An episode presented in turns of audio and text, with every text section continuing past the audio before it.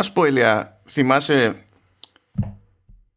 από, ξέρω εγώ, ταινίες, βιβλία, το whatever, δεν έχει σημασία. Αυτό το γενικά έτσι, το στερεότυπο, το ότι προχωράει η κοινωνία, υποτίθεται, εξελίσσεται και ε, πετάγεται ένας επίσκοπος, ας πούμε, και λέει ότι όλα αυτά είναι παρακμή, τα ήθη, τα έθιμα, όλα πάνε κατά διαόλου και, και δεν συμμαζεύεται. Τότε, ε, αυτός σαν επίσκοπος, επίσκοπος πετάγεται. Ε, θες επίσκοπος, αρχιεπίσκοπος, ο Πάπας, Μητροπολίτης, random μοναχός, όποιος να είναι. Αλλά το feel, αυτό το, το, το κλίμα, έτσι, το, ναι, αυτό. Ναι. Ωραία. Νομίζω λίγο πολύ το... κάτι μας θυμίζει ο Ροντών. Ε, δυσκολεύομαι να διαλέξω σε ποια πλευρά υποτίθεται ότι πέφτω εγώ ώρες ώρες. Και δεν ξέρω αν έχει να κάνει με τα χρόνια μου ή οτιδήποτε άλλο. Αλλά ρε Ηλία, πουλήθηκε, λέει, προς εκατό χιλιάδες δολάρια στο eBay ένα chicken nugget από τα McDonald's που στην τύχη ε, έχει... σχήμα που θυμίζει crewmate από το Among Us.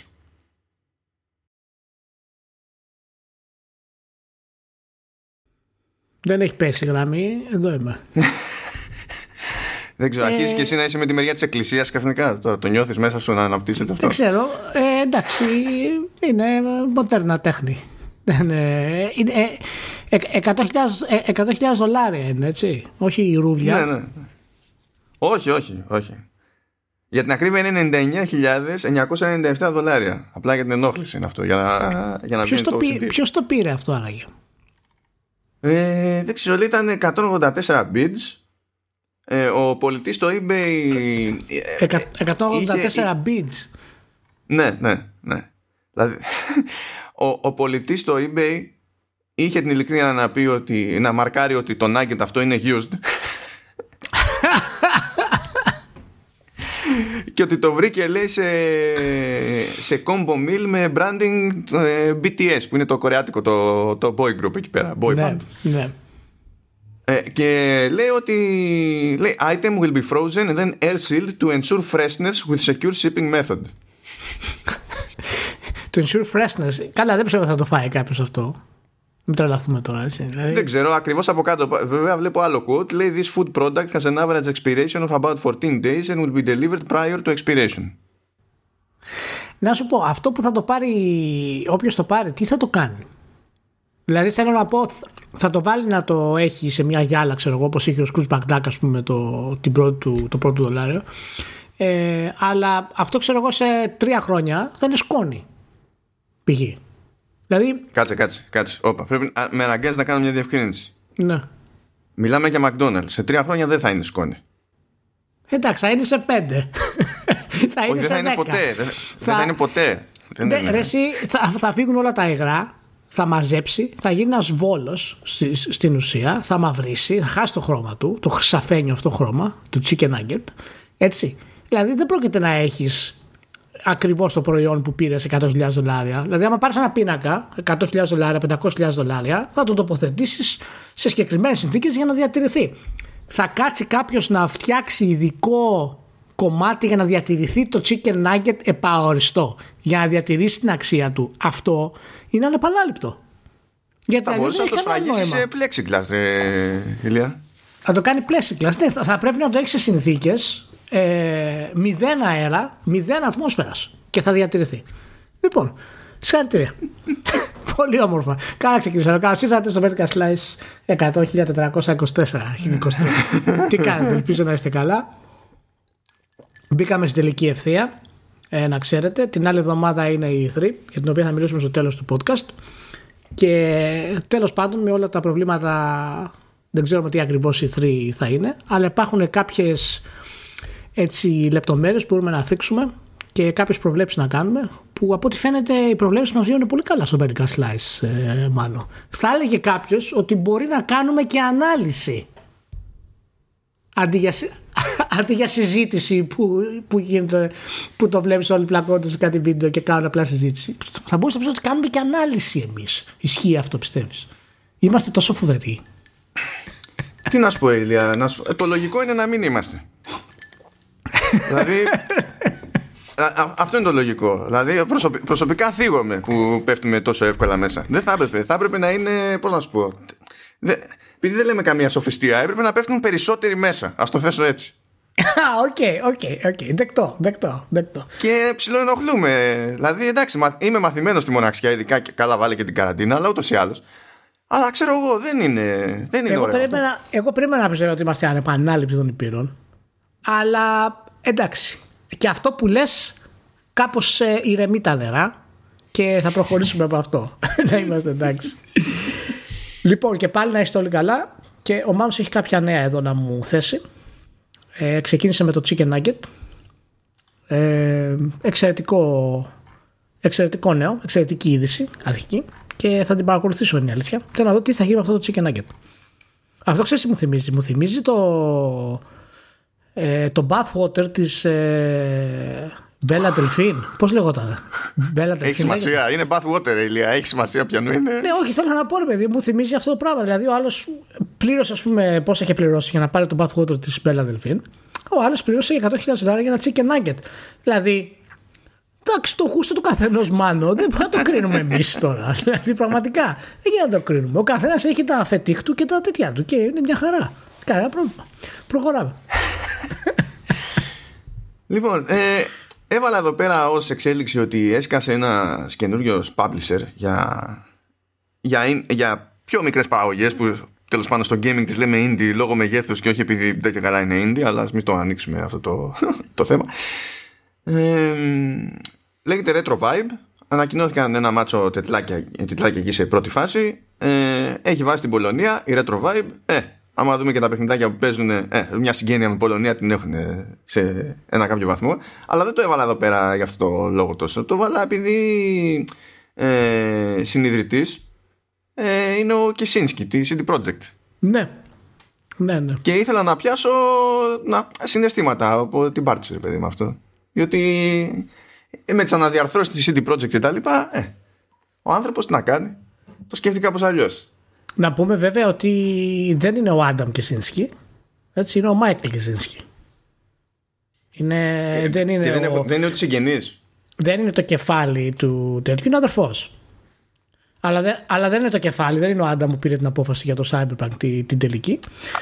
Ε, Τώρα παίζει συγγένεια, αυτά στην Κορέα τα λέμε τσέμπολ. Τώρα και στην Ιαπωνία τα λέμε και Ρέτσου και Ζαϊμπάτσου. Βασικά Ζαϊμπάτσου που είναι παράνομο. Έχουμε ένα μάτσο εταιρείες, η μία είναι θυγατρική της άλλης και κάποιος στην πραγματικότητα λίγο παραπάνω κάνει τα κουμάντα και φροντίζουμε σε κάθε εταιρεία να έχουμε συγγενή. Ναι, κοιτάξτε, ο Μάικλ Κιζίνσκι, ο Μικάλ μάλλον Κιζίνσκι, είναι joint σι ι ο αυτή τη στιγμή. Έτσι και είναι και σαράντα επτά χρόνια παρακαλώ. Νεότατος. Προφανώς έχει ελεύθερο χρόνο. Ε, σαφέστατα έχει ελεύθερο χρόνο και τουλάχιστον το χρησιμοποιεί για καλό σκοπό. Γιατί προφανώς τώρα δεν έχουμε ακούσει πολλά για τον Μικάλ Κιζίνσκι, αλλά σίγουρα έχει ασχοληθεί με, το, με τον Γκογκ. Ε, και μου δίνει πολλές φορές την εντύπωση ότι είναι ο, ξέρεις, ο μικρός αδερφός του Άνταμ που του είπε: πάρε τον Γκογκ να παίξει, παιδί μου, πριν δέκα χρόνια. Κάνε τα κονέ σου. Και σιγά σιγά ό,τι θέλεις να κάνεις, άμα η εταιρεία πάει καλά και καλά πήγε, θα σου δώσουμε να κάνεις και άλλα πράγματα. Ε, θα, θα ήθελα να δω τι σημαίνει το focus on indie titles with a new retro twist. Μ' αρέσει γενικά σαν, ε, σαν σκέψη αυτό το πράγμα. Εγώ θέλω να μου πει κάποιος, επειδή μα, ε, στο Retro Vibe, εντάξει, είναι ο Μίχαλ Κισίνσκι που είπαμε που ήταν και αυτός εκεί ε, co-founder και τα λοιπά. Ναι, ναι. Και ήταν πρώην joint σι ι ο αυτός, έτσι. Ναι, πρώην, πρώην, πρώην, συγγνώμη, ναι, πρώην ήταν. Ε, ε, απλά δεν είναι ο Νιν. Ο Νιν joint είναι άλλος Κισίνσκι. Γενικά ναι. Πολύ joint πέφτει εκεί πέρα, με όλες τις έννοιες, αλλά τέλος πάντων. ε, μ' αρέσει που η συνεργασία που προέκυψε εκεί με Retro Vibe είναι με έναν άλλο Μίχαλ, Μίχαλ Αφέλσκι και έναν Κριστόφ Παπλίνσκι, οι οποίοι mm-hmm. λέει είναι co-founders του Gaming Company. Αυτό έχω να πω. Το, το Gaming Company τι είναι, μάλλον? Όχι, είναι με κεφαλαίο. Είναι το όνομα της εταιρείας, είναι Gaming Company. Κεφαλαίο G, κεφαλαίο C. Πολύ ωραία. Πολύ ωραία. Εντάξει. Κανένα πρόβλημα. ό,τι, ό,τι πρέπει για σέο, ε. Ό,τι πρέπει. Κανένα Άρη, πρόβλημα. Η, πολύ, η, η θεωρία του ονομάτων μου καταλαβαίνεις ότι δεν μπορεί να αποδώσει με τόσο χαμηλό επίπεδο ονομασίας. Λειτουργεί από ένα επίπεδο και πάνω. Από ένα επίπεδο και κάτω δεν υπάρχει θεωρία. Να το ξέρεις. Οπότε δεν μπορώ να παραθέσει για το Gaming Company. Αλλά το Retro Vibe είναι ωραίο. Το Retro Vibe, ναι, το Retro Vibe σαν όνομα είναι, είναι ωραίο. Τώρα, πρώτη πέντε τίτλοι, λέει Project Warlock δύο, ναι. Giannosik, φαντάζομαι την αυτοκίνηση, Giannosik δύο, ναι. Biota, The Looter και Cyberpunk Verminfall. Oh, δηλαδή, oh, αυτό oh, είναι oh, πολύ nerd, δηλαδή, όποιος oh, αναρωτήθηκε oh, πώς θα βαφτίσει oh, το παιχνίδι του, έτσι, εκεί πέρα. Cyberpunk Verminfall. Αλλά... Οκ, okay, τέλος πάντων. Να, να δούμε. Ωραία, να δούμε. Ωραία. Το έβαλα, καταλαβαίνεις γιατί το έβαλα τώρα αυτό, έτσι. Όλη η ιστορία ήταν για να σου πω μπλα μπλα Gaming Company.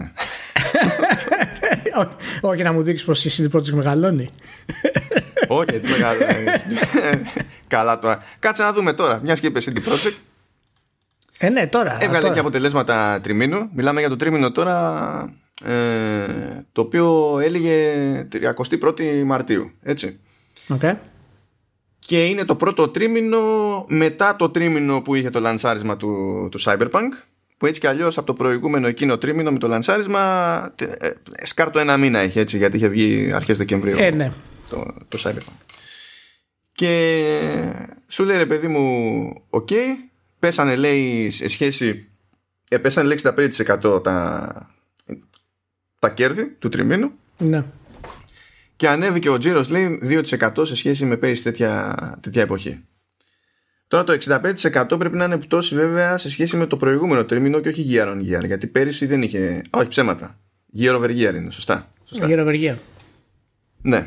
Ε, και το. Και το, έχει, το έχουν πάρει πολύ βαριά, ρε παιδί, με αυτό.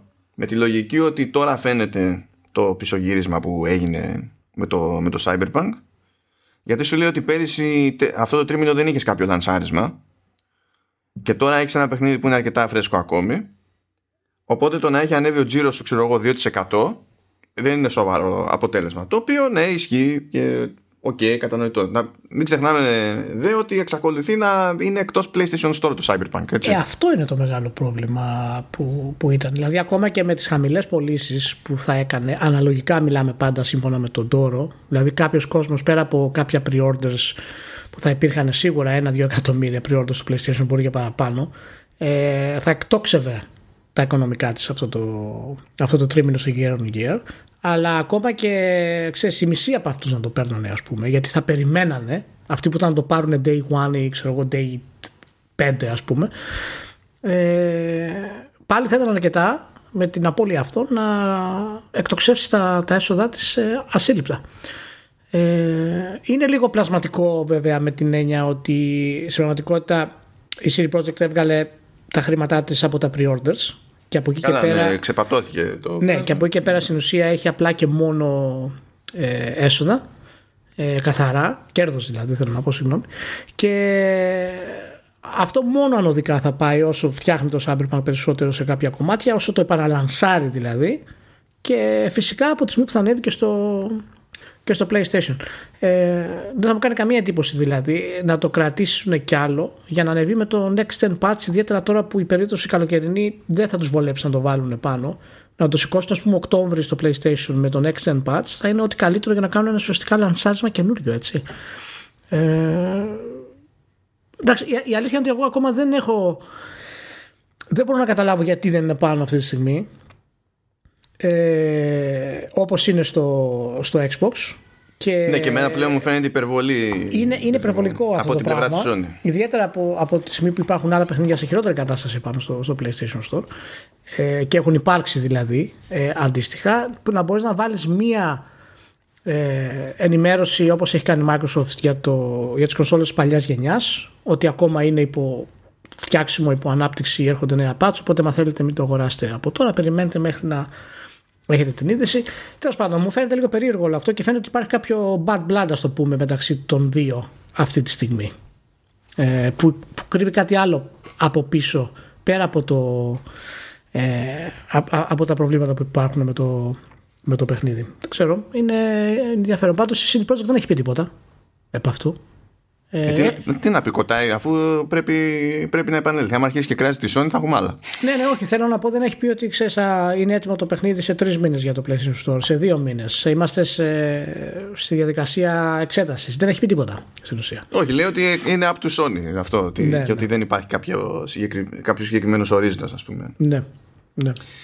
Ε, τώρα. να πω εγώ ότι κάπου πέτυχα ρεπορτάζ τώρα για το, για το τρίμηνο αυτό που, που με ενόχλησε. Και δεν με ενόχλησε για το τι σοϊ κριτική γίνεται στη σι ντι Projekt. Με ενόχλησε για τη, για, για τη ρηχότητα του, της σκέψης, ας πούμε, του, του ρεπορτάζ. Και δυστυχώς από απ τα νεύρα μου δεν κράτησα το link αυτό, αλλιώς θα σας έλεγα ποιο μέσο ήταν. Ε, ξεχάστηκα εκείνη την ώρα. Λέει κάποιος, ρε παιδί μου, ότι εντάξει, είχε το στραβό ξεκίνημα το Cyberpunk και τα λοιπά, έγινε ό,τι έγινε, έγινε η φασαρία που έγινε, αλλά μετά άρχισε να πατσάρεται και τα λοιπά και έχουμε δει και άλλα παιχνίδια, λέει, στο παρελθόν ε, να κάνουν τρελό comeback, ας πούμε, καθώς προχωράνε οι βελτιώσεις, και φέρω ως παράδειγμα το No Man's Sky και το, και το Final Fantasy δεκατέσσερα. Μέχρι εδώ όλα καλά. Μετά λέει okay. όμως ότι πας πέτυχα ότι αυτό φαίνεται να μην συμβαίνει όμως στην περίπτωση του Cyberpunk. Τι να μην συμβαίνει? Και καλά, ε, καθώς πατσάρεται το παιχνίδι, ρε παιδί μου, και ισιώνει από εδώ και από εκεί, ότι και καλά ξέρεις ο, ότι δεν παίζει comeback, ο κόσμος δεν το αναγνωρίζει αυτό το, αυτό το πράγμα. Και μετά Πώς, ανα, τι σημαίνει? Λέω τώρα, μα αυτό συνειδητοποιεί ότι πας πόσος καιρός χρειάστηκε για να κάνει comeback το Final Fantasy δεκατέσσερα. Όχι απλά πόσο καιρό, και τι χρειάστηκε να γίνει από πίσω για να κάνει comeback του Final Fantasy δεκατέσσερα, και αντίστοιχα τι χρονικό διάστημα πέρασε για να, φύ, να βγει από το λάκκο του το No Man's Sky. Και εδώ έχουν περάσει μερικοί μήνες και ο άλλος βγάζει το συμπέρασμα ότι επειδή δεν, έχει, δεν έχουν έρθει τα πάνω κάτω μέσα αυτούς τους μήνες, ε, στην ουσία δεν βλέπουμε κάτι ανάλογο που είδαμε σε τελείως άσχετες περιπτώσεις. Και λέω, τι σοϊ λογική είναι αυτή? Τι reporting είναι αυτό? Καταρχάς, από πού το ξέρει αυτό, αυτός? Από, πώς, πώς, από, από ποια είναι τα στοιχεία που δίνει?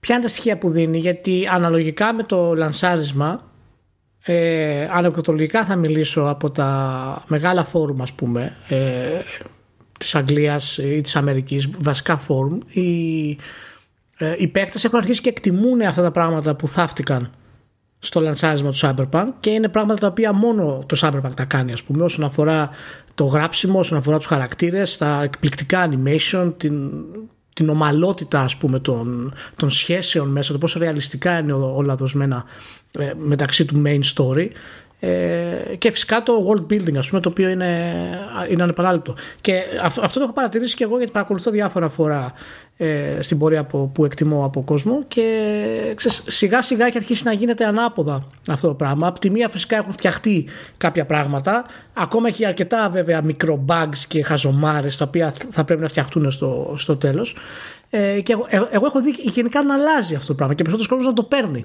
αυτή τη στιγμή, ιδιαίτερα με την άνοδο ε, των πωλήσεων των νέων μηχανημάτων, και ο κόσμος που το παίρνει στις νέες κονσόλες ε, γενικά έχει μια πολύ ευχάριστη εμπειρία Ε, όσον αφορά, ας πούμε, με τις, με τις παλιές. Οπότε δεν ξέρω τι στοιχεία έχει αυτός. Θα ήθελα να, να μας δείξει ποια είναι τα στοιχεία του που δείχνουν ότι ο κόσμος δεν αντιδρά θετικά σε αυτή την αλλαγή. Δεν το καταλαβαίνω αυτό. Και εγώ φαντάζομαι ότι βασίζεται στο ποια είναι η εξέλιξη στο, στις πωλήσεις και το τζίρο. Του στείλει ότι άμα ο κόσμος το αναγνώριζε αυτό το πράγμα, τότε θα, θα σκιζόταν να πουλε. Είναι, είναι ερασιτεχνική η προσέγγιση αυτή. Το κοιτάζουμε τι, τι γίνεται με τζίρο και όλα τα υπόλοιπα είναι σχετικά. Φαντάζομαι. Μα, μα οι βασικές πωλήσεις που είναι να γίνουν είναι στις κονσόλες που είναι άθλιο. Ακόμα. Είναι κακό, όχι άθλιο, έχει βελτιωθεί. Είναι κακό. Και άλλες κονσόλες δεν υπάρχουν στην αγορά. Πώς, τι. Ε... Όπως και να έχει, λέει, εγώ δεν πιάνω τον παραλληλισμό. Τα, τα άλλα που λέει δεν ισιώσανε σε μερικά μηνάκια, βγάλαμε κάτι πατσάκια και τέτοια. Είναι της κακομοίρας για να ισιώσουν. Ναι. Ε, δεν έχει καμία λογική και παραλληλισμός, να σου πω την αλήθεια, έτσι όπως είναι τα πράγματα. Καταρχάς, μόνο και μόνο από, το, από τη διαφορά το, της φιλοδοξίας των δύο τίτλων και τι προσπαθούν να κάνουν οι δύο τίτλοι. Έτσι, καμία σχέση απολύτως. Ε, αλλά προφανώς το Cyberpunk πουλάει. Πουλούσε και πουλάει ακόμα και τώρα. Δεν ξέρω, δεν ξέρω. Είναι, είναι γενικά τραγικό και μεγάλη απογοήτευση. Το έχουμε ξανασυζητήσει και τώρα γίνομαι κουραστικός. Ε, και τα ελληνικά media πάρα πολύ ε, το κάνουν αυτό το πράγμα. Καλά, δεν μιλάω για το Facebook και τα λοιπά, που εντάξει, είναι, το επίπεδο είναι τραγικά χαμηλό, ακόμα και υποτίθεται από δημοσιογράφους που έχουμε. Ε, το κράτ δηλαδή που κάνουν και όλα τα, αυτές οι ατάκες στο Facebook, η, με τη μια γραμμή, ας πούμε, που θίγουν το παιχνίδι, που δεν το κάνουν για άλλα παιχνίδια. Ε, είναι, έδειξε το απίστευτα άσχημο πρόσωπο της, της βιομηχανίας και των δημοσιογράφων που περιμένανε πώς και πώς ε, κάτι να βγάλουν για να το φάνε, ας πούμε. Και προφανώς από τη μία έχεις το ρεπορτάζ το οποίο είναι σωστό και λες τα μειονεκτήματα του παιχνιδιού και τις άθλιες κινήσεις ε, της εταιρείας που αποφάσισε αυτό το πράγμα, ε, και από την άλλη έχεις το, το μίσος που βγαίνει, ας πούμε, για, αυτό, για την όλη διαδικασία. Είναι, είναι τραγικό. Είναι τραγικό. Ε, και δεν ξέρω, η αλήθεια είναι ότι δεν ξέρω πώς θα αντιδράσει εν τέλει σε αυτό το πράγμα η, η σι ντι Projekt με αυτή τη διοίκηση, γιατί έχουμε ξαναπεί πολλές φορές, για μένα τουλάχιστον προσωπικά, ότι η διοίκησή της είναι, ήτανε κακή πάρα πολύ, και στο Witcher τρία έδειξε τη, την αρχή της πόσο κακή ήτανε με το, με το λανσάσμα του τίτλου. Ε, αλλά φτιάχτηκε πάρα πολύ γρήγορα, γιατί η φιλοδοξία του ήταν στο μισό από ό,τι ήταν του Cyberpunk, ας πούμε. Τέλος πάντων, τέλος πάντων, εντάξει. Θα δούμε. Δεν ξέρω, δεν ξέρω γιατί μπορεί να κάνει στον παραλυσμό, μάλλον. Γιατί κάποιος θα μπει στον παραλυσμό να το κάνει αυτό, δεν ξέρω. Ναι, δεν. Ναι. Anyway, πάμε λίγο. Πάμε λίγο E A. Ε, διότι η EA αποφάσισε ότι έχουν και κάτι παλιούς τίτλους Need for Speed που δεν αξίζει ούτε να τους κρατάει στα store και να, να τους πουλάει. Ούτε στο PlayStation, ούτε στο Xbox, ούτε στο πι σι, τίποτα. Γεια σας. Ναι. Ε, μιλάμε για Need for Speed. Need for Speed αυτού. Μιλάμε για Need for Speed Carbon, Need for Speed Undercover, Need for Speed Shift, ε, το Shift δύο και το, και το The Run. Και η θέση της... Α, πρώτα απ' όλα η EA ανακοίνωσε ότι τα κόβει αυτά από τα store, ε, πάνω που τελείωνε sale στα οποία συμμετείχαν αυτά τα παιχνίδια, και μία μέρα πριν τα κόψει. Αυτό ας το πούμε ότι ο κόσμος δεν το πήρε καλά. Πούμε έτσι, ναι, ευγενικά. Και πιστεύω ότι δικαίως δεν το, δεν το πήρε και πολύ καλά. Ναι. Α, η, η, η θέση της εταιρείας είναι λίγο ύποπτη, γιατί καλά, τώρα το ότι η εταιρεία is shifting gears to focus on the future of Need for Speed, αυτό τώρα δεν είναι απάντηση ή δικαιολογία για οτιδήποτε. Αλλά λέει ότι δεν είναι πλέον εφικτό να συνεχίσει, λέει, να συντηρεί τους servers, ξέρω εγώ, που απαιτούνται, που χρειάζονται για να λειτουργήσουν πλήρως αυτοί οι τίτλοι, με δεδομένο το χαμηλό αριθμό των παικτών που εξακολουθούν και είναι ενεργοί σε αυτά τα παιχνίδια. Πάρα πολύ ωραία. Ναι. Αυτό έχει να κάνει όμως για τα online elements των παιχνιδιών. Ε, και όλα αυτά τα, τα Need for Speed δεν είναι μόνο online. Έχουν, ξέρω, και single player campaign και τα λοιπά. Και για κάποιο λόγο η EA προτιμά να πάνε όλα για φούντο από το να πει παιδιά δεν θα λειτουργούν τα online. Που μπορεί βέβαια έτσι, γιατί πάνε και χρόνια πια από αυτά τα παιχνίδια, δεν θυμάμαι ακριβώς πώς είναι στημένα ε, στη, στην πράξη. Γιατί μπορεί όντως, παιδί μου, να είναι τόσο στημένα για, ας το πούμε, always online, που να κρέμονται και βασικές τους λειτουργίες λόγω περίεργου, λόγω αναγκαίου για τότε, λόγω κακού design, δεν έχει σημασία, να κρέμεται η λειτουργία τους από τη δυνατότητα να κάνουν ένα server check, έστω. Ας το πούμε, ας το πούμε έτσι. Αλλά αυτό ε, εμένα με χαλάει, επειδή έχω καημό τώρα να αγοράσω παλιό Need for Speed. Αλλά πάλι για, το, για αυτό που μας βασανίζει κατά περιόδους, για τη συντήρηση των τίτλων, για τίτλους που όσοι έχουν αυτή τη στιγμή τρέχουν σε, σε νεότερο hardware, δηλαδή δεν είναι ότι ε, χρειαζόταν κάποιο update να κάνουν για να λειτουργήσουν και σου λέει δεν αξίζει τον κόπο, δεν έτσι, δεν αλλιώς. Αλλά και για το σχεδιασμό κάποιων παιχνιδιών που είναι στημένα να έχουν online elements, παρότι δεν είναι αμιγώς online, παρότι έχουν περιεχόμενο για, για offline, και καταλήγουμε σε μια περίπτωση, ας πούμε, που μπορεί να τα φάει μαρμάγκα, Ε, ακριβώς για ε, τα κομμάτια που είχαν, που ήταν, ας το πούμε, πιο πολύ σε λιμέρια games as a service. Και δεν ξέρω πώς φάνηκε εσένα αυτό το πράγμα, πέραν του ατυχούς timing της ανακοίνωσης της ίδιας. ε, Εντάξει, είναι, είναι ατυχο, ατυχές α, το, το timing. ε, Δεν ξέρω, η πρώτη μου αντίδραση από μέσα μου είναι μήπως ήρθε καιρός να το να το αφήσουμε τα Need for Speed. Μήπως ήρθε η ώρα, ας πούμε, να επισήμως να τα σταματήσουμε, να τα θάψουμε, να τα εξαφανίσουμε. Μήπως αυτός θα είναι ένας τρόπος η εταιρεία να ασχοληθεί με κάτι, με κάτι καινούριο. Υπάρχει αυτή η πιθανότητα. Συγγνώμη. Μόλις αγόρασε την Good Masters. Ναι, θα τη βάλει. Θα τους χώσει για Need for Speed. Το έχει πει ότι θα τους χώσει για Need for Speed. Ναι, αλλά έχω αυτή την ελπίδα ότι ξέρεις, δεν θα είναι ρε παιδί μου κάτι σε σχέση με το παλιό. Θέλω να κάνει τελείως, να σταματήσει τελείως αυτό το κόνσεπτ να, να συνδέονται οι παίκτες με το παλιό για να ασχοληθεί κοντμάστερ με το καινούριο. Ε, αλλιώς δεν μπορώ να βρω κάποια ιδιαίτερη εξήγηση έτσι όπως πάνε τα πράγματα για να, γίνει, για, για να γίνουν αυτά.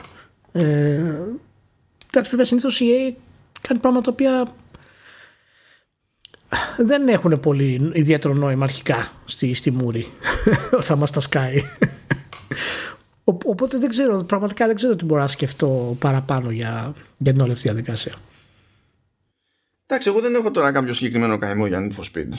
Πάνε αυτά τα χρόνια. Όχι, όχι, δεν είναι. Θε, ναι, ε, δεν ξέρω. Απλά ξέρεις, για να ρωτιέμαι, πες, δηλαδή ξυπνάμε μια μέρα, έτσι. Να, έχουμε το, έχουμε το, το τζι τι έι φάιβ που πουλάει τριακόσια πενήντα εκατομμύρια κομμάτια το δευτερόλεπτο και ε, θα συνεχίσει μέχρι το δύο χιλιάδες τριάντα πέντε. Έχει αυτό το κομμάτι όταν το παίρνεις, ναι, παιδί μου, υποτίθεται ότι μέρος του παιχνιδιού, παρότι μπορείς να το πάρεις και ξεχωριστά, αλλά μέρος του παιχνιδιού είναι και το τζι τι έι Online. Και λέω τώρα, fast forward σε κάποια φανταστική χρονική στιγμή, τυχαία, μελλοντική, που ρε παιδί μου πρέπει να σταματήσει να λειτουργεί το τζι τι έι Online ή πρέπει να γίνει κάποια τόσο μεγάλη αλλαγή που δεν είναι feasible να τρέχεις σε όλες αυτές τις εκδόσεις τέλος πάντων που έτρεχε μέχρι τώρα κτλ.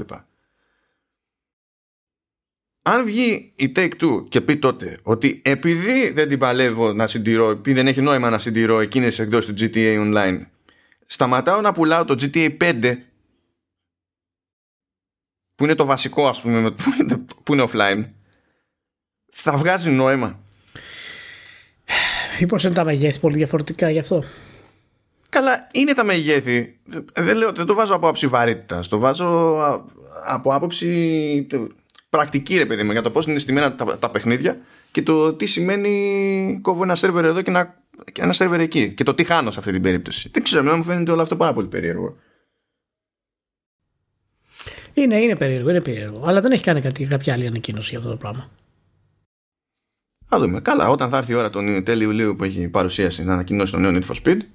Το λέω γιατί, γιατί η επίσημη, ας πούμε, ανακοίνωση της εταιρείας ε, είναι ότι αλλάζει ταχύτητα για να επικεντρωθεί στο μέλλον των Need for Speed. Το οποίο ναι, αυτό, αυτό είναι παρόλα, εντάξει. Ναι, α, α, α, αυτό θέλω να πω ότι μπορεί όντως να υπάρχει μέσα τους ιδέα ότι ξέρεις, για να κάνουμε ένα, μια καινούργια αρχή πρέπει να κλείσουμε τα πάντα στην ουσία. Ε, Πονάει πόδι, κοδοπόδι. Κάπως έτσι. Πάντως όλα κομπλέ, διότι να θυμίσουμε ότι ετοιμαζόταν νέο Need for Speed από την Criterion, που αυτή η Criterion κανείς δεν ξέρει τι ακριβώς κάνει τόσα χρόνια. Αλλά έφαγε χώσιμο η Criterion για να... και πλέον είναι support studio για το καινούριο Battlefield. Okay. Ας θυμηθούμε τι έχει κάνει η Criterion ε, γενικά, γιατί αγοράστηκε από την ι έι, για ποια franchises αγοράστηκε από την ι έι, τι έχει γίνει μέχρι τότε. Και πόσο λογική εξέλιξη είναι να, να πηγαίνει και να χώνεται για το Battlefield. Αλλά τέλος πάντων, okay. Θα μου πεις και το Battlefield δεν έχει πράγματα μερόδες. Ισχύει. Έχει. Ισχύει. Ε, έχει. Να σκέφτεσαι όλα καλά. Ε, μα, ναι. μα, μα μισή σκέψη τώρα κι εγώ, εντάξει. Το, είμαι τραγικός, ε, το ξέρω. Ε, ε, πάμε πριν το σοβαρέψουμε το θέμα. Θα πούμε ότι έτσι για την ιστορία η Nintendo πάει να ανοίξει μουσείο στην Ιαπωνία. Α, τι ωραία. Ναι, αυτό πιστεύω θα είναι μούρι. Ε, στην ουσία το, ναι, μετατρέπει ένα εργοστάσιο που είχε ξεκινήσει να λειτουργεί το χίλια εννιακόσια εξήντα εννιά και σταμάτησε να λειτουργεί το δύο χιλιάδες δεκαέξι. Μιλάμε δηλαδή για μια εγκατάσταση η οποία προϋπάρχει των games της Nintendo γενικά. ε, και θα είναι προφανώς ανοιχτό στο, στο κοινό και τα λοιπά και τα λοιπά. Ε, υποτίθεται ότι αναμένεται να... Ανοιχτό θα είναι στο κοινό. Ε, ναι. Okay. Μουσείο είναι στην τελική. Άμα δεν πάει το κοινό, τι νόημα θα έχει. Ναι, εννοώ χωρίς ε, χρηματική είσοδο, ας πούμε. Α, δεν το ξέρω αυτό. Δεν, δεν ah, νομίζω okay. ότι διευκρινίζεται. Γιατί έτσι κι αλλιώς αυτοί ετι... ε, κοιτάζουν να το έχουν έτοιμο ε, μέχρι το Μάρτιο του δύο χιλιάδες είκοσι τέσσερα. Αυτό δεν ξέρω αν σημαίνει να το έχουν ανοιχτό και σε λειτουργία. Αλλά τουλάχιστον να κάνουν τη μετατροπή για το στήσιμο και, και ό,τι είναι. Και το έβαλα αυτό στην άκρη επειδή η, η, η Nintendo. Δηλαδή λέμε περιπεκτικά, περιπεκτικά. λέμε χαριτολογώντας ε, για το, αυτό το Nintendo Vault και να σας ξέρει τι έχει μέσα.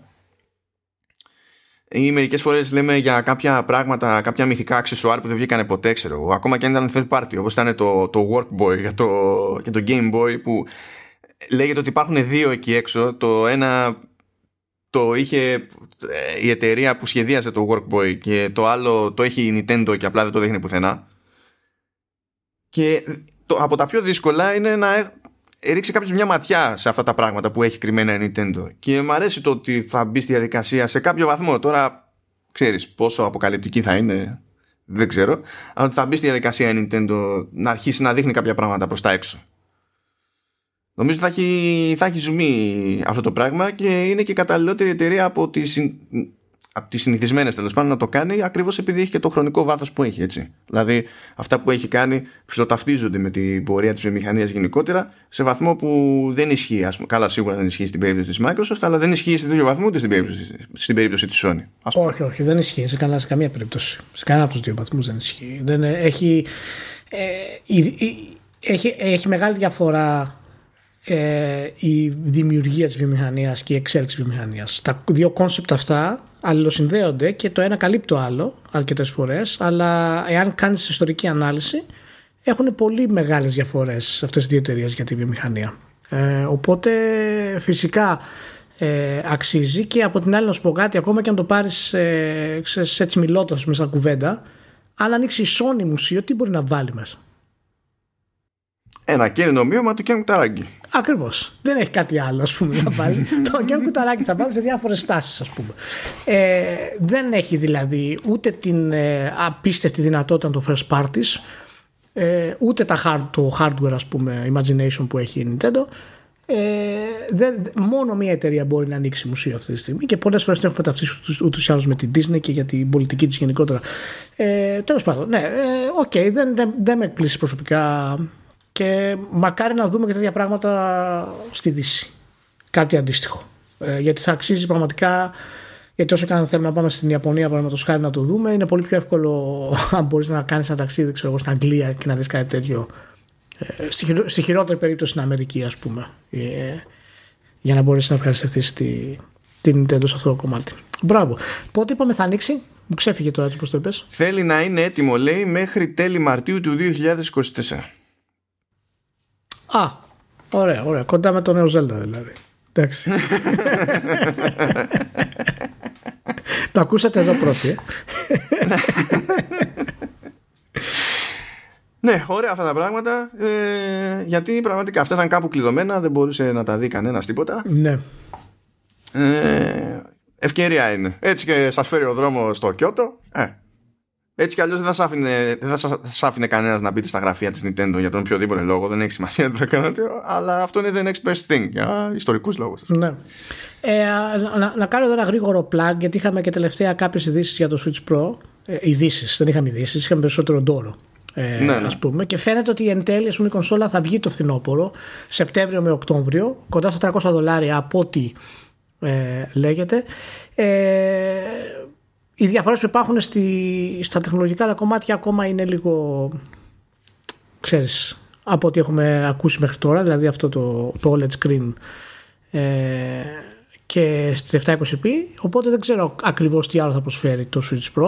Πάντως αυτό το Switch Pro φαίνεται ότι είναι πάλι κάτι ενδιάμεσο και όχι η επόμενη κονσόλα, ε, ή τουλάχιστον το επόμενο βήμα που θέλει να κάνει Nintendo με τις κονσόλες από θέμα, του, από θέμα υποδύναμης, έτσι. Ε, και εντάξει, εάν, εάν όντως χρησιμοποιήσει και το νέο τσιπάκι της Nvidia, το έχεις ξαναπεί και εσύ αρκετά, που έχει το deep learning super sampling, ας πούμε, ε, για να προσφέρει αυτά τα γραφικά στο φορ κέι. Ε, είναι λίγο δύσκολο βέβαια όμως, δηλαδή η υποστήριξη ντι ελ ες ες δεν είναι απλή υπόθεση, δεν είναι για τον developer, ναι, γυρίζω να διακόπτει και είμαστε κομπλέ. Ναι, είναι λίγο, είναι λίγο συγκεχημένα αυτά που έχουν ακουστεί αυτή τη στιγμή για ένα Switch Pro σε αυτή την τιμή. Ε, αλλά θα δούμε. Ούτως ή άλλως η Nintendo ποτέ δεν κάνει τραγικά άλματα στις, ε, στις κυκλοφορίες της. Ε, και θα έχει πολύ ενδιαφέρον να δούμε γενικά με κυκλοφορία του Switch Pro τι θέλει να κάνει η εταιρεία μετά. Θα μας πει δηλαδή ακριβώς που θέλει να κάνει μετά. Πάντως η κονσόλα που για μένα, αν κάποιος, ας πούμε, έχει πάρει ένα Switch, ε, ίσως θα είναι καλύτερο να περιμένει Ε, να δει ακριβώς μετά από κάποιους μήνες τι πρόκειται να γίνει για να, πάρει το, για, για να μην πάρει άμεσα το, το Switch Pro. Ναι, και εγώ έχω την εντύπωση ότι δεν θα, δεν θα είναι κάτι super fantasy σαν, σαν εξέλιξη. Ακόμα και για την περίπτωση που λένε για ντι ελ ες ες, πιστεύω ότι αν το παίρνεις στα σοβαρά αυτό η Nintendo, πιο πολύ τα παίρνει επειδή με προμηθευτεί την Nvidia, παίρνεις ένα τσιπάκι, ρε παιδί μου, έχει μέσα και Tensor Cores που αυτοί χρησιμοποιούνται για το, για το ντι ελ ες ες. Και θα πεις, τους πληρώνω που τους πληρώνω. Θα μην τους κάνω κάτι. Γιατί Tensor Cores απλά είναι τρεις και ο κούκος, έτσι, δεν φτάνουν για μία. Tensor Cores έχει και το τσιπάκι που έχει τώρα το Switch. Απλά δεν την παλεύουν, είναι πολύ low-end για να έκανε κάποια τέτοια τσαχμινιά τώρα. Αλλά από τη στιγμή που δεν κάνει καστομιά η Nintendo και σου λέει χρεώνομαι, ξέρω εγώ, τους έχω και κάθονται, ας κάνω δύο πραγματάκια. Παίζει κάπως έτσι να έχουμε καταλήξει όλη αυτή τη, τη θεωρία που παίζει. Αλλά θα δούμε. Εντάξει, ποιος ξέρει. Θα δούμε, θα δούμε. Ωραία. Μιας και είπαμε για, για κονσόλες, κατέφερα, κατάφερα να παραλάβω PlayStation πέντε. Γενικά σα, σας σχαίνομαι όλους στην Ελλάδα που έχετε παραγγείλει τόσα PlayStation πέντε, όχι γενικά που χρειάστηκε να περιμένω έξι μήνες. δεν, δεν είναι αυτό. Έχετε παραγγείλει τόσα PlayStation πέντε με, με drive που σε κάθε εισαγωγή έχουν προτεραιότητα τα μοντέλα με τα drive και τα digital που ήθελα εγώ έρχονται με το σταγονόμετρο. Και μου βγήκε πίστη για να πάρω, να πάρω digital. Μου βγήκε πίστη. Πρώτη φορά έπαιξε. Στη ζωή μου χρειάστηκε να περιμένω τόσο για κονσόλα. Έπαιξε, παιδιά, έπαιξε. Έμα, δεν, πειράζει, δεν πειράζει, δεν πειράζει, δεν πειράζει. Τέλος καλό, όλα καλά. Ναι, ήρθε, ήρθε εκεί πέρα. Θα το αρχίσω το χαϊδεύω τώρα αυτές τις μέρες. Θα αρχίσω να δοκιμάζω το staff. Θα δούμε τι θα γίνει. Anyway, λοιπόν, πάει γι' αυτό. Ε, αλλά θα αποσπώντα, έτσι, ας πούμε ότι περάσαμε σε θέματα Sony. Η Sony έβγαλε εκεί μια συνέντευξη στο PlayStation Blog. Αυτό μου αρέσει, το παίρνουμε συνέντευξη από τον εαυτό μας. Ναι, εντάξει. Μ' αρέσει, τα, τα λατρεύω αυτά, τα λατρεύω. Μ' αρέσει η ιδέα που η συνέντευξη συγκεκριμένη κάπου στη... έχει, έχει κομμένες λέξεις από μια ερώτηση και προσθεθήκανε στο edit και τις βάλανε και σε αγγείλες για να φαίνεται ότι προσθέθηκαν στο edit. Ναι, ναι, ναι. Γιατί εμείς εδώ κάνουμε δημοσιογραφική δουλειά, όχι κάποιες δικιά. Ε, προφανώς είναι προωθητική δουλειά και όχι δημοσιογραφική δουλειά. Λοιπόν, βγήκε ένα κιου εντ έι εκεί πέρα με τον Herman Hulst, ο οποίος παλαιότερα ήταν εκεί και κάνει τα κουμάντα στη Guerrilla και τώρα είναι εκείνος που κάνει τα κουμάντα σε PlayStation Studios. Αυτή η συνέντευξη ήταν πολύ έτσι συγκεκριμένα στημένη, ώστε από τη μία να απαντά έμεσα σε κάποια κριτική που έχει δεχτεί τώρα τελευταία η Sony και ταυτόχρονα να πετάει έτσι ξερά κάποιες ειδισούλες που υπό άλλες συνθήκες θα έστεκαν να είναι ξεχωριστές ανακοινώσεις και τα λοιπά. Εδώ το πήγαμε στο έτσι, στο, στο γιούχου. Δηλαδή, έχουμε την περίπτωση της αναφοράς σε είκοσι πέντε νέους τίτλους από PlayStation Studios, που και καλά μέσα έχουν και νέα άι πι και η μισή είναι ε, συνέχειες ή τέλος πάντων σπίνος από υπάρχοντα άι πι και, και τα λοιπά. Αυτό επειδή λέγονταν όσα λέγονταν για το...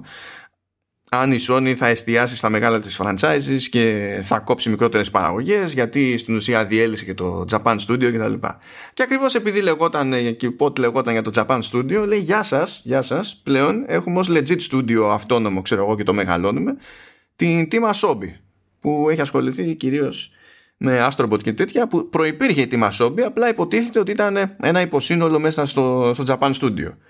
Οπότε κατά μία έννοια όλο αυτό ισοδυναμούσε με επίσημη πρώτη της Team Asobi ως αυτόνομη ύπαρξη, αν και αυτή, αυτή η είδηση κέρδισε και ένα ξεχωριστό blog post στο, στο επίσημο blog, έτσι. Άξιζε να λέει στο ίδιο πνεύμα ότι φυσικά για μας οι άπονες developers είναι σημαντική υπόθεση, είναι, τι, είναι μέρος ταυτότητάς μας και εννοείται φοβερά πράγματα κτλ, χωρίς να λέει κάτι συγκεκριμένο. Αυτά είναι τα κλασικά, τα πιαρίτικα. Πάρα πολύ ωραία. Και εκεί πάνω στο χαμό ε, λέει α, α, το Horizon Forbidden West είναι on schedule για να βγει φέτος, αλλά δεν το έχουμε και σίγουρο. Α, επίσης το Gran Turismo επτά που ήδη είχαμε φτιάξει trailer που έγραφε πάνω PlayStation πέντε exclusive ε, βγαίνει για το PlayStation τέσσερα. Το God of War που άσχετα με το τι λεγόταν εμείς το είχαμε παρουσιάσει για το PlayStation πέντε, just so you know, θα βγει και στο PlayStation τέσσερα. Να σε ρωτήσω, γιατί την κάνω αυτή η συνέντευξη, δεν τα έχουμε πει εμείς αυτά πριν έξι μήνες?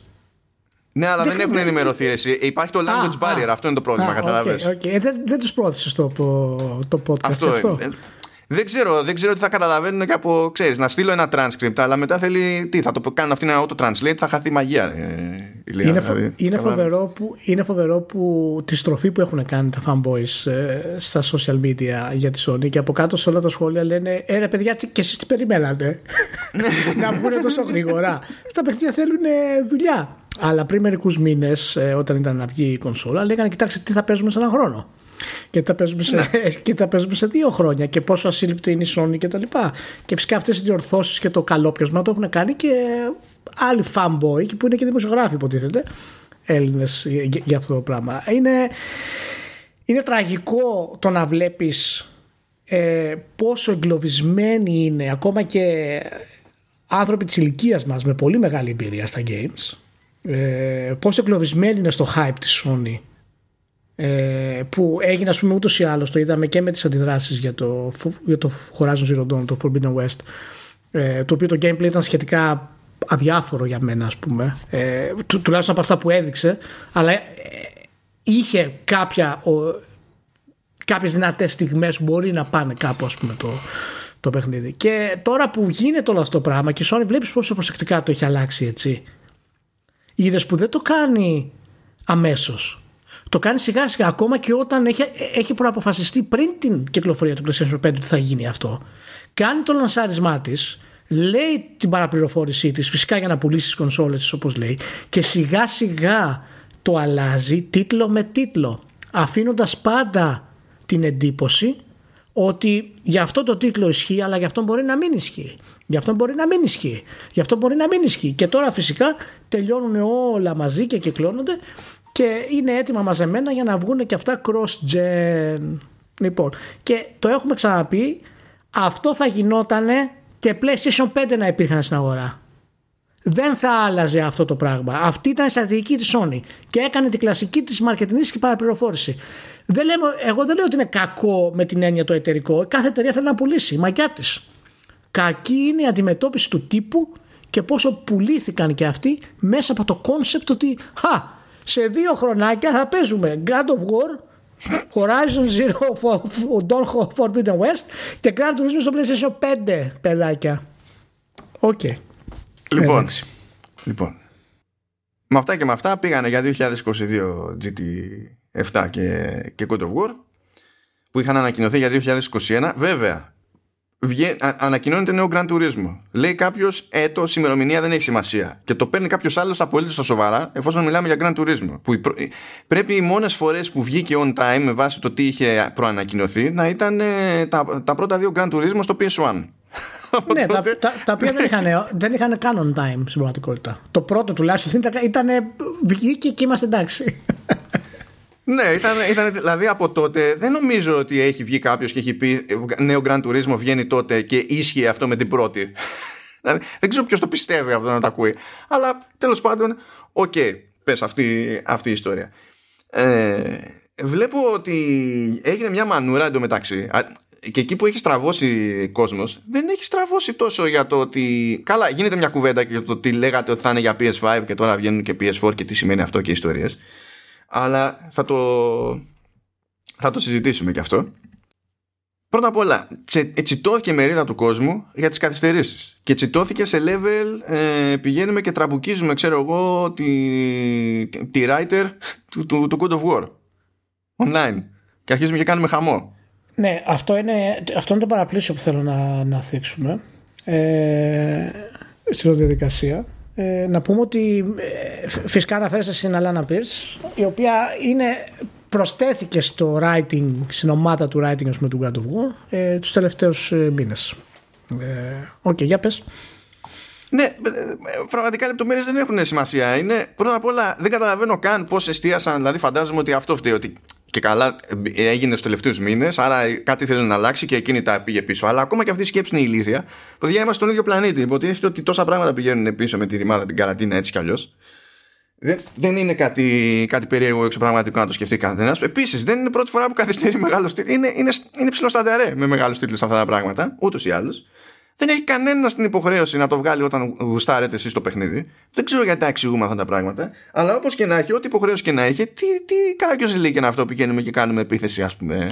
Φυσικά η επίθεση που έγινε στην Alanah Pearce έχει γίνει γιατί είναι και η Alanah Pearce, ούτως ή άλλως δεν έχει να κάνει φυσικά με το God of War. Αν δεις τα σχόλια, θα τα διαβάσω βασικά για όποιον τα ακούει, για να καταλάβουν, για να μην πάτε να τα ψάχνετε. Δεν έχει κανένα νόημα να, να δίνετε κλικ σε τέτοια πράγματα.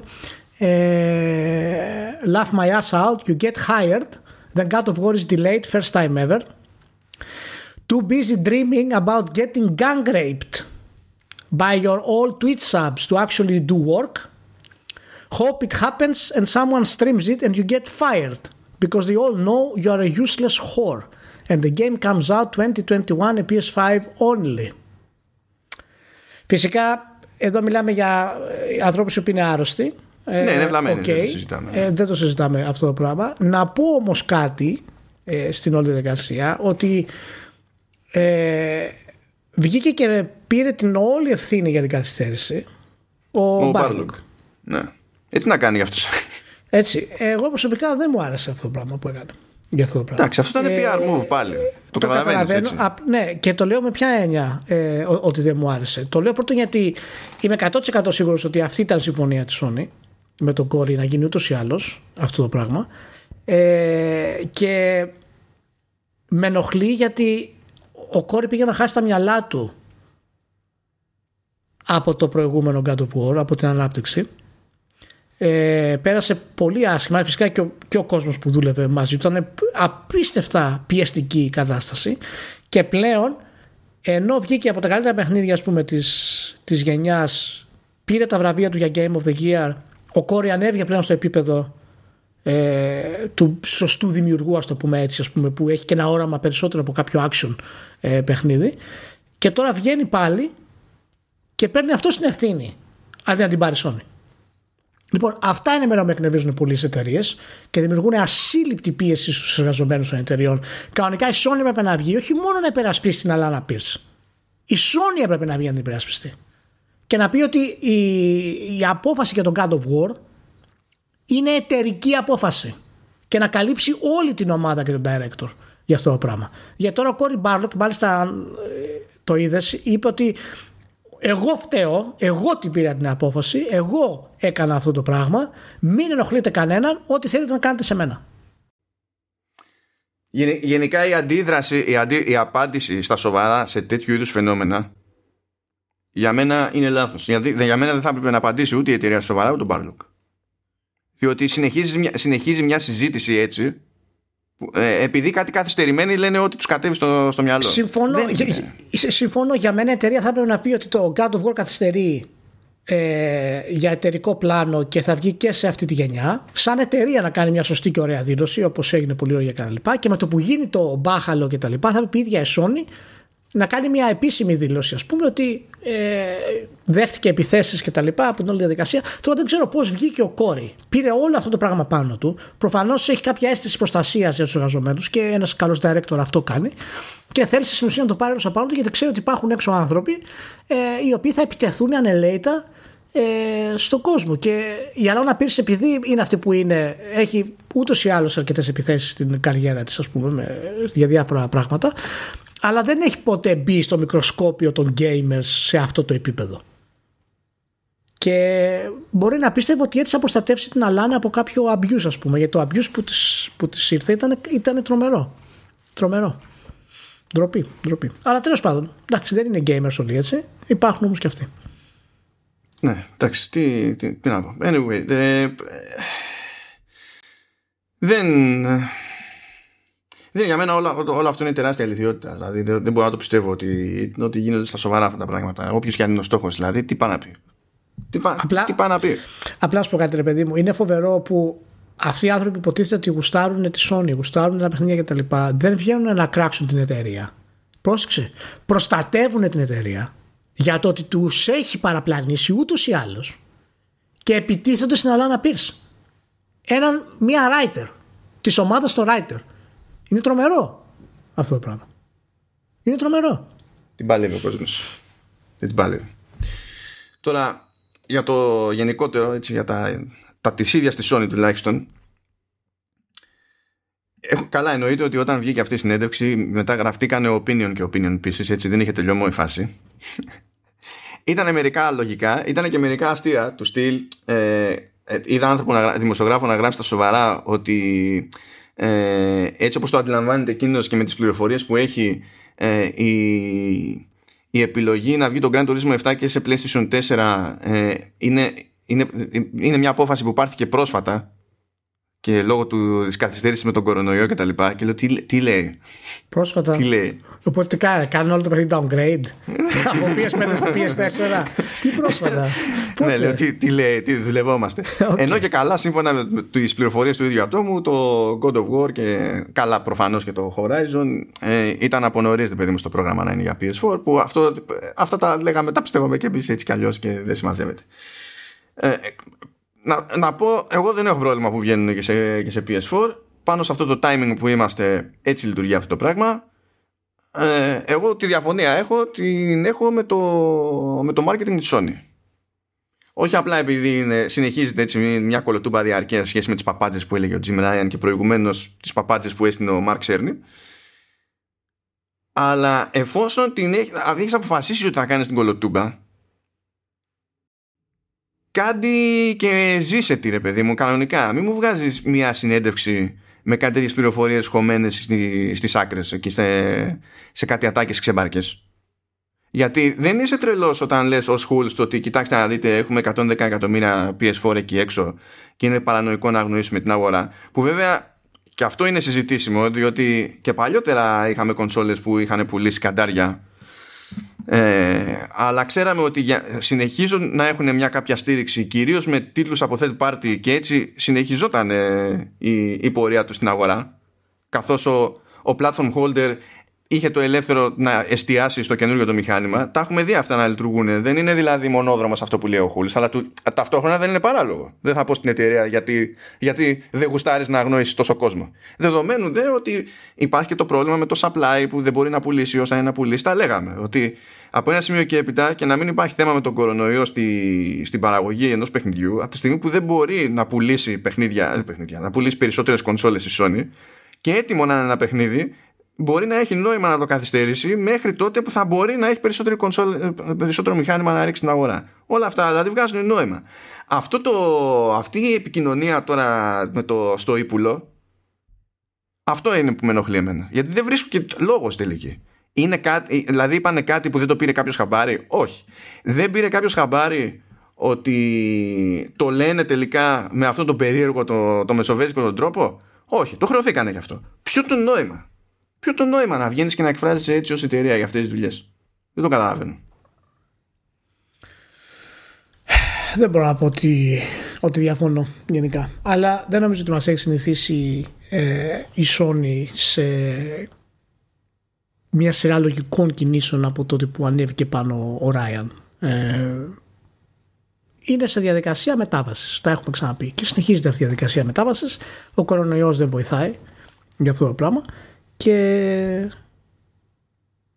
το είχαμε πει κάποια στιγμή στο προηγούμενο, σε προηγούμενο podcast, ότι θα δούμε πραγματικούς next gen τίτλους με το σήμα κατατεθέν το first party της Sony που κόβουν την ανάσα, ας πούμε, ε, από το είκοσι τρία και μετά, μάλλον το είχαμε πει. Ναι, ναι, ναι. Και ε, είναι φοβερό γιατί η μοναδική εταιρεία που έχει πάρει OK για να κάνει skip το πι ες φορ είναι η Νότιτοκ. Γιατί η Νότιτοκ έχει κάνει skip το πι ες φορ. Η Νότιτοκ και στην τελική, ας το πούμε ότι ξεμπέρδεψε και πρόσφατα. Δηλαδή, άμα είναι να ξεκινήσεις στα σοβαρά τώρα μια παραγωγή για κάτι δεν, και θα κάνει ναι, εκατό χρόνια ναι, να βγει, δεν ναι, έχει κανένα νόημα να το βγάλει στο πι ες φορ. Ναι, ναι, να πούμε ότι έχει περάσει ένας χρόνος εγώ από το Last of Us το δύο, οπότε είχε βγει, δεν θυμάμαι ακριβώς. Και στην ουσία έχει αρχίσει το pre-production, ας πούμε, για τον επόμενο τίτλο. Εγώ δεν πιστεύω ότι θα είναι το Uncharted. Πάει για νέο άι πι η Naughty Dog. Ε, και είναι η μοναδική εταιρεία που πήρε το OK να κάνει skip. Συ, στην πορεία φυσικά εντάξει, ασχολήθηκε λίγο με το patch του εξήντα φρέιμς περ σέκοντ για το Last of Us δύο, το οποίο όντως είναι, είναι ανεπανάληπτο. Δηλαδή όλα τα animations, όλο το στυλ αλλάζει τρομακτικά στο παιχνίδι. Είναι πραγματικά, δίνει μια άλλη εικόνα στο, στο παιχνίδι. Ε, και εκτιμάς ακόμα περισσότερο την αειδιαστικά λεπτομερή δουλειά που έχουν κάνει η, η ομάδα της Naughty Dog, αλλά η μοναδική ομάδα που το έκανε skip είναι η Naughty Dog. Έχει πάρει το OK. Τελείως. Όλες οι άλλες πίσω. Το Days Gone ακυρώθηκε στην ουσία, τα υπόλοιπα είναι cross-gen ε, και βρίσκονται στην ουσία και είκοσι πέντε νέα παιχνίδια PlayStation σε ανάπτυξη. Τα μισά από αυτά είναι νέα άι πι, τα μισά των μισών από αυτά θα είναι έι έι έι. Ε, και δύο με τρία νέα έι έι έι να κάνεις αυτή τη γενιά θα είναι εντάξει. Ε, Επίσης πίσω. Απαντώντας σε σχετική παραφιλολογία, ε, έτσι πετάχτηκε casual μέσα σε αυτή τη, τη συνέντευξη ότι το Ben Studio ε, ετοιμάζει με βάση τα όσα έμαθε για open world stuff και τα λοιπά στο Days Gone, ετοιμάζει κάτι καινούριο. Γενικά είναι, είναι σαν να είχε checklist το, το πράγμα, έτσι. Δηλαδή, τι μας χώνει το τελευταίο διάστημα, αυτό, αυτό και αυτό. Ωραία. Θα πούμε εκεί κάτι να το μαζέψουμε το πράγμα και μέσα στη μέση θα έχουμε και κανένα, και κάτι, κανένα info. Θα ήθελα να δω πραγματικά όντως ε, αυτό το next gen που ετοιμάζει το Ben Studio, ας πούμε, και τα λοιπά. Γιατί δεν προχώρησε το Days Gone στην ουσία. Ε, θα ήθελα κάποια στιγμή να το μάθουμε αυτό το πράγμα. Να δούμε αν θα μπορέσουμε να το μάθουμε. Γιατί είχε κάποιες ενδιαφέρουσες ιδέες το Days Gone. Μπορεί σε θέματα σεναρίου, γραφής και τα λοιπά να ήταν χαζομάρες, αλλά ε, είχε κάποιες ενδιαφέρουσες ιδέες και πιστεύω ότι είχε τις βάσεις για να μπορέσουν να φτιάξουν πιο ενδιαφέροντες χαρακτήρες ε, και πιο ενδιαφέροντα σενάρια μεταξύ των χαρακτήρων εάν επέμεναν σε ένα sequel. Και όχι μόνο δεν πήραν το OK, τους έχουν αλλάξει και στην ουσία παιχνίδι εντελώς. Ε, οπότε δεν ξέρω αν θα κάνει κάτι με το Days Gone γενικότερα η Sony καθώς προχωράει η κατάσταση. Θα δούμε. Εγώ πάντως πολύ κάθομαι στην άκρη και κάνω χάζι και περιμένω να δω με πολύ ενδιαφέρον πού θα κάτσει η σκόνη, όταν θα, σκά... θα κάτσει η σκόνη μέσα σε όλο αυτό το χάμο που γίνεται γενικότερα. Διότι με αυτά και με αυτά ε, η Sony είναι λες και δίνει συνέχεια πίστοση χρόνου στη Microsoft. Που η Microsoft ξε... Ξε... ξεκινά με προφανή μειονεκτήματα, αλλά με το να πηγαίνουν ε, όλο πιο πίσω, ας πούμε, δεν λέω τώρα για το release, αλλά για το production, έτσι. Να, με το να τρενάρει η Sony τον, ε, την ανάπτυξη τίτλων συγκεκριμένα για το πι ες φάιβ και να πηγαίνουν όλα αυτά, να απέχουν ακόμη περισσότερο, έχει περισσότερο χρόνο η Microsoft να προλάβει να φτιάξει τίποτα με όλα αυτά τα στούντιο που αγόρασε, που να είναι συγκεκριμένα μόνο, ας πούμε, για το Series X και να το κυκλοφορήσει σε παρόμοιο timing. Ισχύει αυτό το πράγμα. Είναι από τα προβλήματα που έχει η φιλοσοφία του Ryan, έχουμε πει, ότι είναι σαν να μην βλέπει τον ανταγωνισμό ε, και δεν τον ενδιαφέρει ο ανταγωνισμός. Έχει τη λογική του κουταράκι, είναι της παλιάς σχολής. Ε, ίσως ίσως να, να αποδειχτεί σωστό, όχι γιατί είναι εν τέλει σωστή η φιλοσοφία αυτή, αλλά γιατί μπορεί η Microsoft όντως να μην ενδιαφέρεται άμεσα για τέτοιο ανταγωνισμό. Δηλαδή, μπορεί η Microsoft να μην βιαστεί να βγάλει τα έι έι έι, ακόμα και να βγάλει όλα τα δικά της.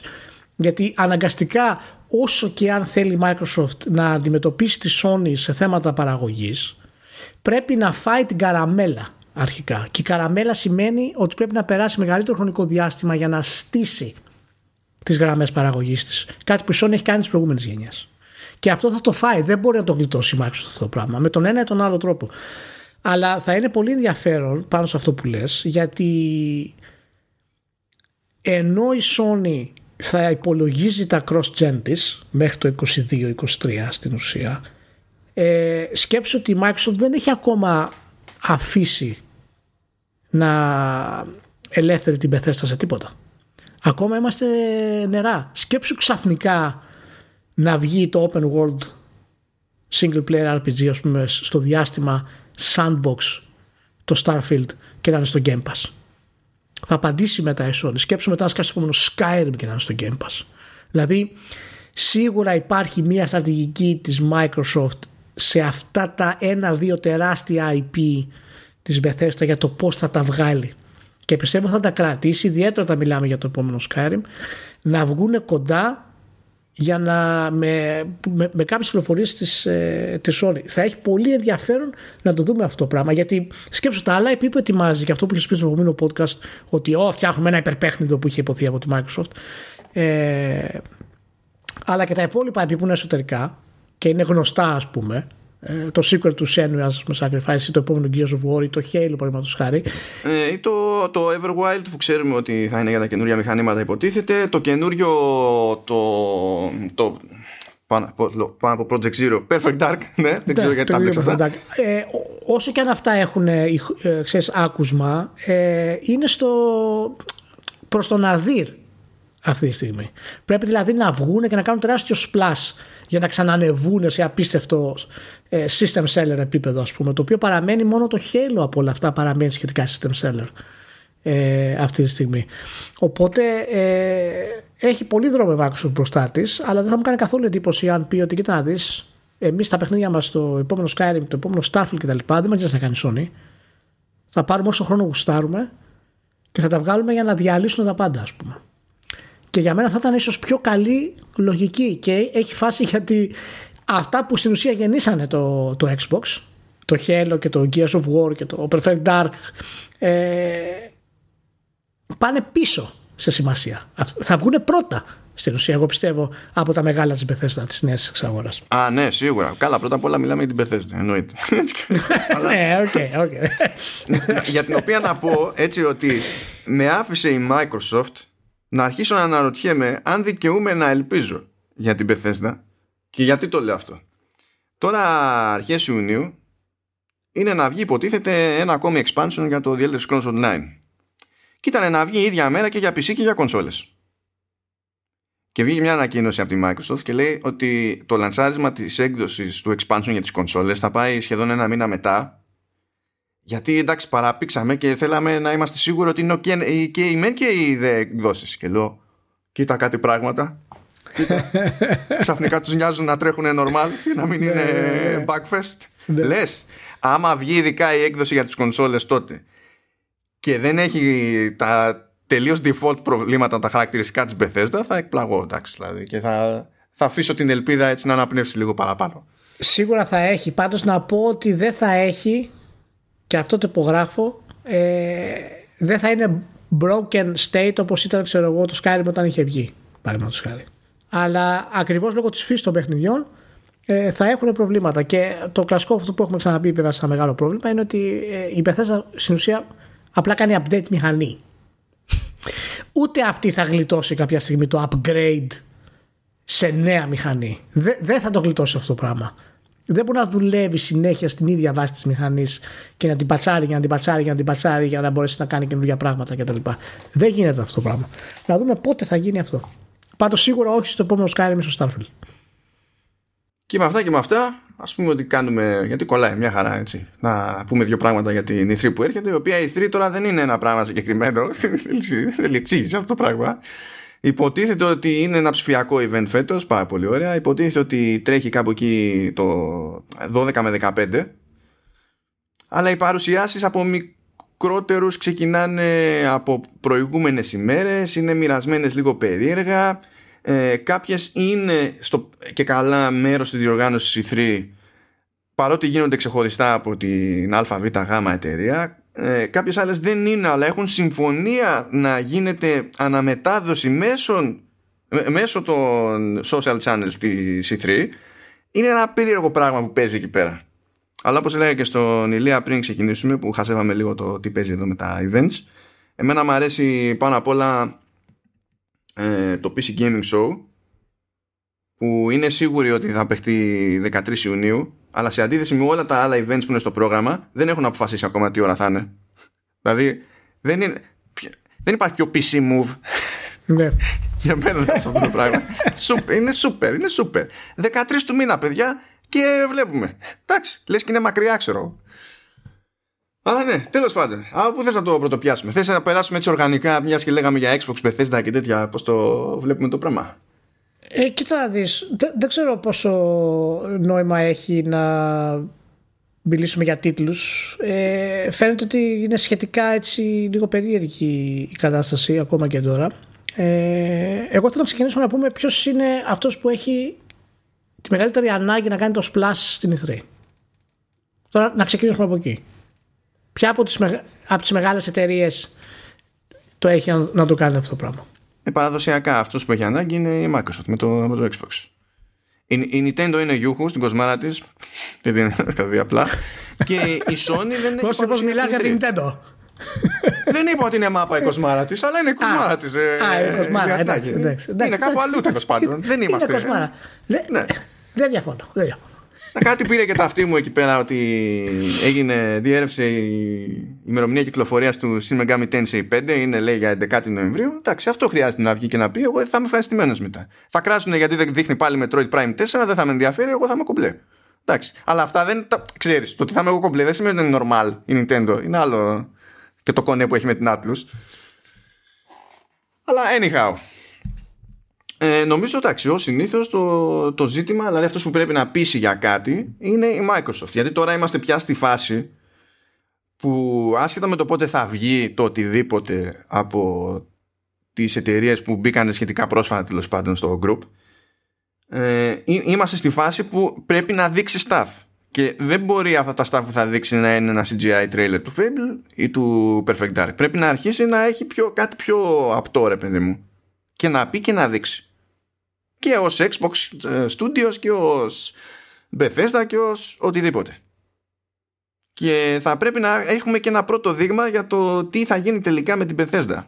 Θα ξέρεις, αποκλειστικότητα, μία αποκλειστικότητα, timed, ξε-timed, ε, ή μπορεί να βγαίνουν παντού, αλλά αν είναι για subscription services να, είναι, να μπορούν να είναι μόνο στο Game Pass και πουθενά αλλού, τέλος πάντων να φτιαχτεί μια εικόνα λίγο πιο συγκεκριμένη, ξέρω εγώ.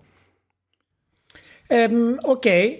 ε, δεν μπορώ να πω ότι διαφωνώ. ε, να, να προσθέσω όμως για μένα, να κάνω λίγο pushback, ότι νομίζω ότι η Sony έχει, έχει σχεδόν εξίσου ανάγκη ε, να κάνει μια καλή παρουσίαση ε, στην ι θρι, γιατί ακόμα μπορεί να το σώσει, να το γυρίσει αυτό το πράγμα από όλη αυτή την παραπληροφόρηση που έκανε στον κόσμο της γενικότερα, και να πάρει μια σωστή θέση και να τους δώσει κάτι να περιμένουν και κάτι που να, να τους κάνει να αισθανθούν καλύτερα ε, για το ότι θα έχουν μια κονσόλα, ας πούμε, για δύο τρία χρόνια, η οποία δεν θα έχει next-gen τίτλο πραγματικό, ε, ενώ τους είχε πει το ανάποδο. Για μένα έχει, η Sony έχει μια ανάγκη να ανέβει πάνω και να πει ότι συνεχίζουμε να στηρίζουμε το PlayStation τέσσερα, okay, να πάρει αυτή τη θέση που κάποιοι την ξέραμε ούτως ή άλλως, και να πει μετά ότι θέλουμε να σας δείξουμε ότι τα παιχνίδια που θα βγουν στο PlayStation τέσσερα θα είναι φυσικά με τη σφραγίδα της Sony, ό,τι καλύτερο μπορούμε να βγάλουμε, αλλά θέλω να σας δείξουμε και τι γίνεται και τι ετοιμάζει για το PlayStation πέντε, και να πάρουν μια θέση και να δείξουν, παραδείγματος χάρη, ένα νέο άι πι, να κάνουν μια παρουσίαση συνότητα, να δείξουν ένα teaser, κάτι να μπορέσουν να πούν ότι η κονσόλα που έρχεται είναι πραγματικά αυτό το οποίο ε, θα αξίζει για αυτό που αγοράσατε.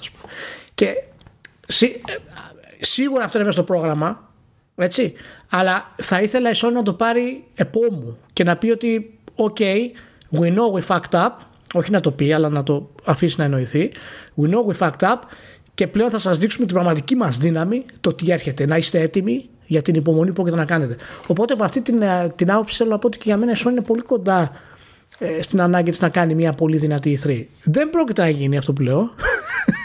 Δεν είναι, αυτή τη στιγμή που μιλάμε δεν έχει προγραμματισμένη παρουσίαση. Είναι, ναι. αυτό, είναι, είναι πέρα για πέρα σίγουρο ότι κάπου θα σκάει καμιά ανακοίνωση εδώ και εκεί, ή θα κάνει κάποια στιγμή ένα state of play και θα το αυτό, ανακοινώσει δύο μέρες πριν, ξέρω εγώ.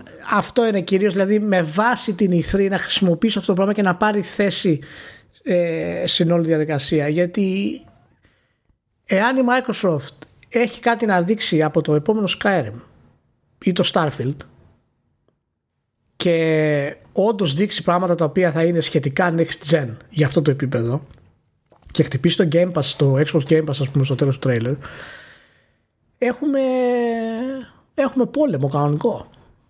Έτσι, μάλιστα, στο μεταξύ που μιλάμε για την παρουσία της Microsoft στη, στην ι θρι, έτσι, και δεν έχουμε ασχοληθεί καθόλου μέχρι στιγμής με το, με το Halo, που πλέον ξέρεις, βγαίνει στο τέλος του χρόνου. Δηλαδή άμα δεν πείσει τώρα στο περίπου, σαν παρουσίαση τουλάχιστον να είναι σόι, θα έχουμε θέματα χοντρά. Έχει, έχει. Α, α, απλά το Halo δεν έχει να δώσει κάτι άλλο, μάλλον.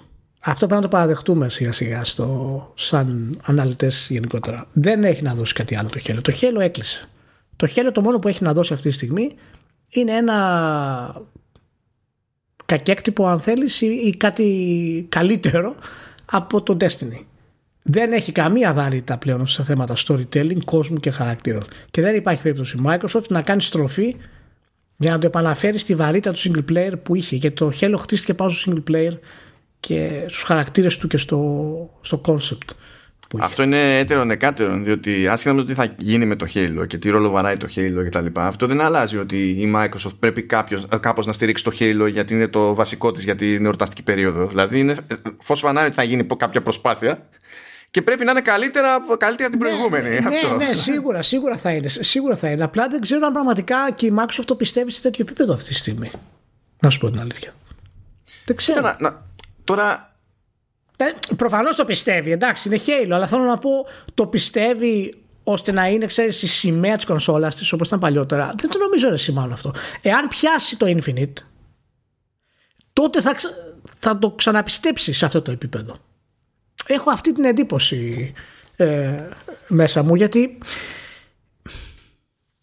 τέλος πάντων ε, πόσο ήταν το development ε, κόστος του Destiny? Είχαμε πει εκατόν πενήντα εκατομμύρια, πόσο ήταν, εκατό εκατομμύρια. Του Destiny. Του Destiny. Δεν δε θυμάμαι πόσο πήγε. Θυμάμαι ότι η συμφωνία με την Activision ήταν για μισό δις overtime όμως αυτό. Δηλαδή περιλάμβανε μαζί και expansion και τα λοιπά στη χρηματοδότηση. Περίμενε. Αλλά για το base game ε... δεν θυμάμαι ποιο ήταν το budget. Το base game ε...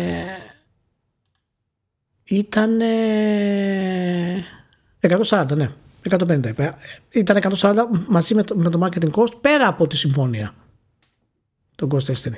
Δεν υπάρχει περίπτωση η Microsoft να έχει ρίξει τόσο χρήμα στο Halo Infinite. Εάν πιάσει, θα του ρίξει. Έχω αυτή την εντύπωση αυτή τη στιγμή. Να δούμε, κοίτα, ταυτόχρονα είναι και το μοναδικό πράγμα που προσπαθεί η Microsoft που από άποψη business model, έτσι, ε, πάει να πατήσει στη, στην προσέγγιση του, όχι τόσο του Destiny όσο του, του Call of Duty, την καινούρια την προσέγγιση, ξέρεις, με το Warzone on the side και κάποια τέτοια πράγματα ε, που θα έχει ένα κομμάτι που θα είναι free to play, κάτι που δεν ίσχυε, ρε παιδί μου, στην περίπτωση του Destiny.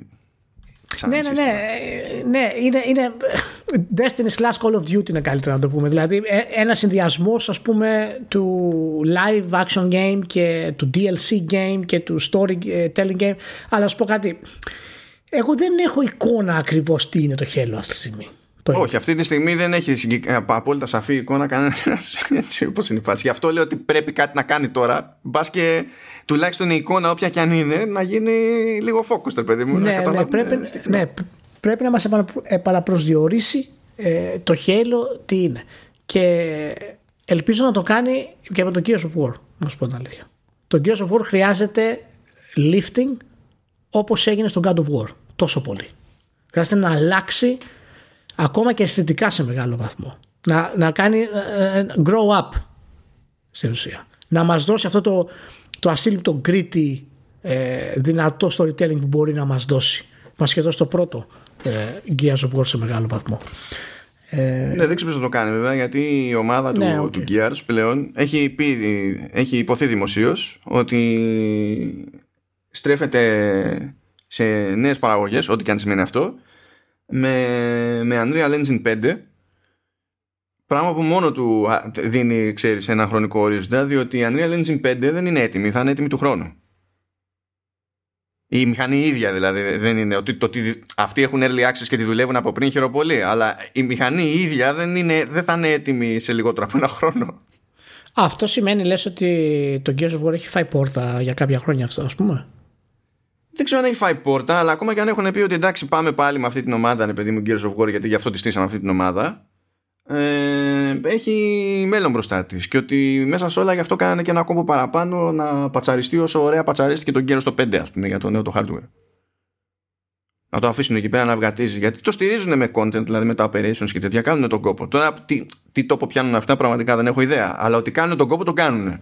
Οκ, okay, okay, νέες παραγωγές εννοούσες. Και τον God of War μέσα. Νομίζω ότι έλεγες και νέα άι πι στην ουσία. Αλλά νέες παραγωγές μπορεί να περιλαμβάνουν και το επόμενο God of War. Okay, εντάξει. Ναι, ναι, Gears of War. Αλλά κάνουμε το. Είναι ε, κλασικό, ναι, λάθος αυτό. Είναι κλασικό, το κάνω κι εγώ.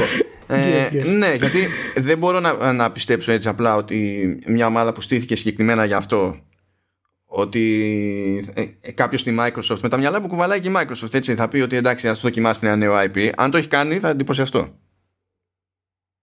Δηλαδή αν, αν βγει μπλα μπλα και πει εκεί ε, πώς λέγεται το The Coalition, Έτσι δεν λέγεται. Και, ναι, ναι, ναι. και πει νέο άι πι, άσχετα με το τι θα δω μπροστά μου, θα εντυπωσιαστώ από το ότι ε, έδωσε OK η Microsoft. Γιατί συνήθως δεν λειτουργεί έτσι. Με την ίδια λογική που έχει και ένα, ένα στούντιο εκεί πέρα να κάθεται να καίγεται για πάντα με τα, με τα Halo. Εντάξει, δηλαδή. Είναι τραγικό. Μεγαλύτερη ευελιξία φαίνεται να έχει η Rare. Δηλαδή. Ο... Πώς, τι. Α, για, για λυπηρό το λέω, επειδή αυτό που βλέπουμε από τη Rare ε, ε, υπο, ε, υπονοεί μεγαλύτερη ευελιξία από ότι ε, ε, παιδί μου, το στούντιο του, του Gears και του Halo. Απίστευτο. Δηλαδή. Shit. Οκ. Okay, τι okay. να πεις και τι να κάνεις. Τι να πεις και τι να κάνεις. Τι άλλο περιμένεις από την ι θρι? Από την ι θρι περιμένω πώς και πώς Final Fantasy δεκαέξι από τη Square Enix.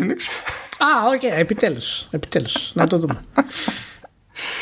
ε, Πραγματικά τώρα αυτό είναι μεταξύ σοβαρού και αστείου, αλλά περιμένω να δω τι σημαίνει ότι κάνει παρουσίαση δική της η Koch Media. Δεν ξέρω τι σημαίνει. Τι είναι αυτό στην πράξη Koch Media, ε?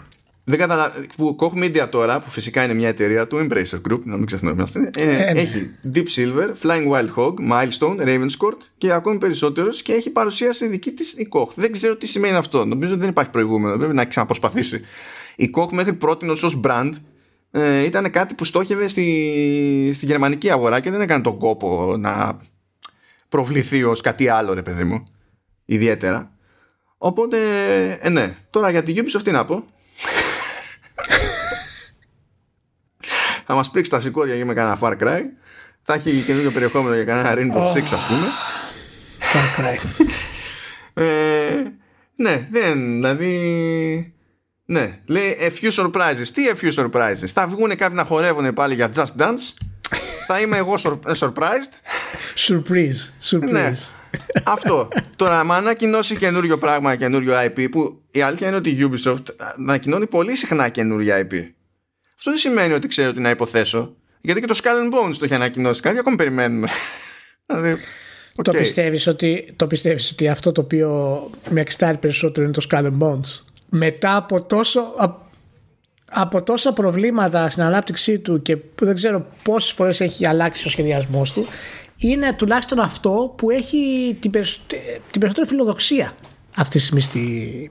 στη Ubisoft. Και ξέρω ότι εν τέλει θα είναι στην ουσία κατά πάσα πιθανότητα ένα live action game και τα λοιπά, αλλά έχω, έχω πολύ έτσι θετική στάση απέναντι στους Skull and Bones παρά τα προβλήματά του. Ίσως επειδή μας λείπει τέτοια παιχνίδια, έτσι, εντελώς κιόλας. Δεν ξέρω. Πάντως να κάνω ένα, μια επαναφορά σε πιο σοβαρά αυτή τη φορά στη Square Enix. Ότι ναι. Θα πω ότι εντάξει, ας πούμε ότι δεν συγκλονίζομαι για νέες πληροφορίες για το expansion με Black Panther στο Marvel's Avengers. Δεν νομίζω ότι συγκλονίζεται κανένας. Ε, υποτίθεται ότι κάτι νέο θα δείξουν, θα δούμε για το Babylon's Fall που είναι Platinum, οπότε συγγνώμη, αλλά είναι Platinum. Δεν έχει σημασία το αν είναι Square Enix από πάνω. Ή καλά θυμάμαι. Καλά θυμάμαι. Babylon's Fall είναι Platinum. Ε, Και υποτίθεται ότι θα δούμε νέο παιχνίδι από Eidos Montreal. Εκεί πέρα τι να πω. Το μόνο που μπορώ να κάνω, σταυροκοπιέμαι. Εντάξει, κοίτα να δεις. Είναι μία από τις ε, από τα juggernauts των εταιρείων που έχουμε έτοιμα. Ναι, γι' αυτό να ελπίζω να, να, μην, να μην μου βγει ξινό. Γι' αυτό ξέρεις. Ναι. Θα δούμε. Φαντάζεσαι να είναι ένα, ένα νέο Deus Ex με budget? Τι νέο Deus Ex με budget? Ποιος θα το δώσει? Square Enix θα το δώσει? Πήγε και δώσει τόσα λεφτά στο ρημάδι του Avengers και αισθανόντουσαν ότι κάνανε ξυπνάδα. Δεν ξέρω. Δεν έχεις μιλήσει καθόλου για το Final Fantasy Intergalactic? Τι να πω, ρε. Το τέτοιο που σου λέει βγάζουμε expansion και το expansion είναι next gen exclusive. Δηλαδή αυτά τώρα είναι.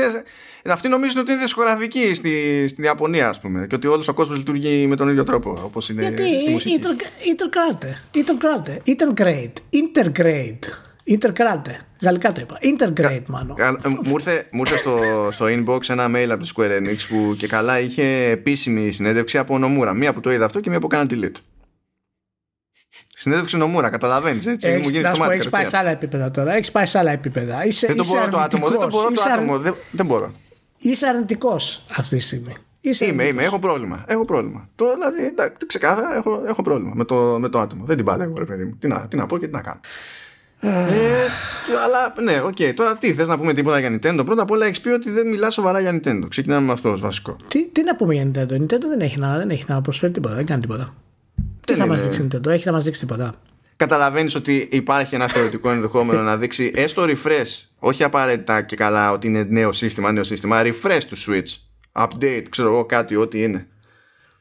Στην ι θρι. Και είναι η μόνη εταιρεία που έχει πλατφόρμα και φροντίζει να, να μην είναι αυτό που με ενδιαφέρει πάνω απ' όλα. Ενώ παλιότερα, το, ξέρεις, άμα είναι να δείξει κάποιος νέο hardware, είναι όλοι, όλοι μπριζωμένοι για αυτή την ιστορία. Και δεν με νοιάζει.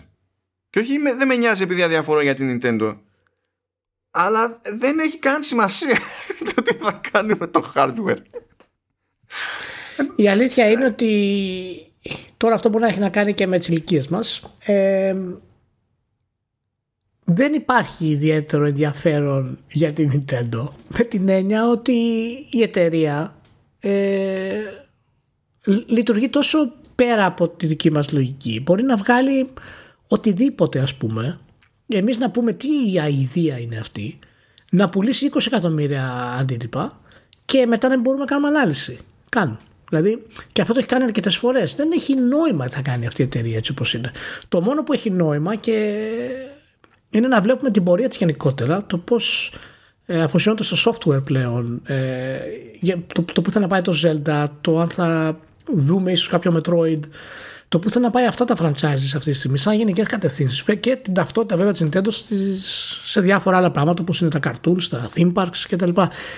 Είναι, είναι, δηλαδή, άμα κάτσεις να δεις μια παρουσίαση Apple, δεν κάτσεις να πεις ο, να δω τι, τι, αν θα με πείσει η εταιρεία για κάτι. Όχι, λες πα, παρακαλάς να είναι στην παρουσίαση ο Κρικ Φεντερίγκη, διότι απλά διασκεδάζει με το άτομο. Δεν σε ενδιαφέρει το υπόλοιπο τι λες. Ναι, ναι, τέτοια ναι, φάση ναι, δηλαδή, δεν, δεν καίγεσαι δηλαδή με το να δεις αχ, τι νέο προϊόν θα μας δείξει, θα πετύχει, θα είναι. Δηλαδή έχουν περάσει ένα επίπεδο. Κάπως έτσι είναι και η Nintendo σε αυτό το κομμάτι. Όχι βέβαια τόσο, σε τόσο επίπεδο, αλλά κάπως έτσι είναι και για τους gamers σε αυτό το κομμάτι. Δηλαδή, ειδικά με το Switch, έχει μπει σε μια διαδικασία που να βγουν και να πούν όλοι ότι είναι αρνητικό. Δεν θα επηρεάσει κάτι ιδιαίτερο γενικά. Το, έχει αλλάξει το κοινό της σε τέτοιο βαθμό που είναι σοκαριστικό. Σοκαριστικό πραγματικά. Και θα κάνει πάλι το κλασικό έτσι. Έχει πει ρε παιδί μου ότι θα εστιάσει σε τίτλους Switch που θα βγουν μέσα στο δύο χιλιάδες είκοσι ένα. Δεν προσπαθεί καν. Δηλαδή το κάνει χρόνια αυτό το πράγμα. Και αν είναι να δείξει κάτι από πιο μακριά, μπορεί να είναι ένα. Όπως είχε δείξει, ξέρω εγώ, το... είχε ανακοινώσει το sequel του Zelda. Παλιότερα είχε κάνει τις ματσακονιές εκεί με Metroid Prime, αλλά μετά στραβώσανε πράγματα. Και γενικά είναι πο... πολύ συντηρητική, δηλαδή προσπαθεί να σου δείχνει και να σου τάζει πράγματα τα οποία είναι within grasp, ας το πούμε.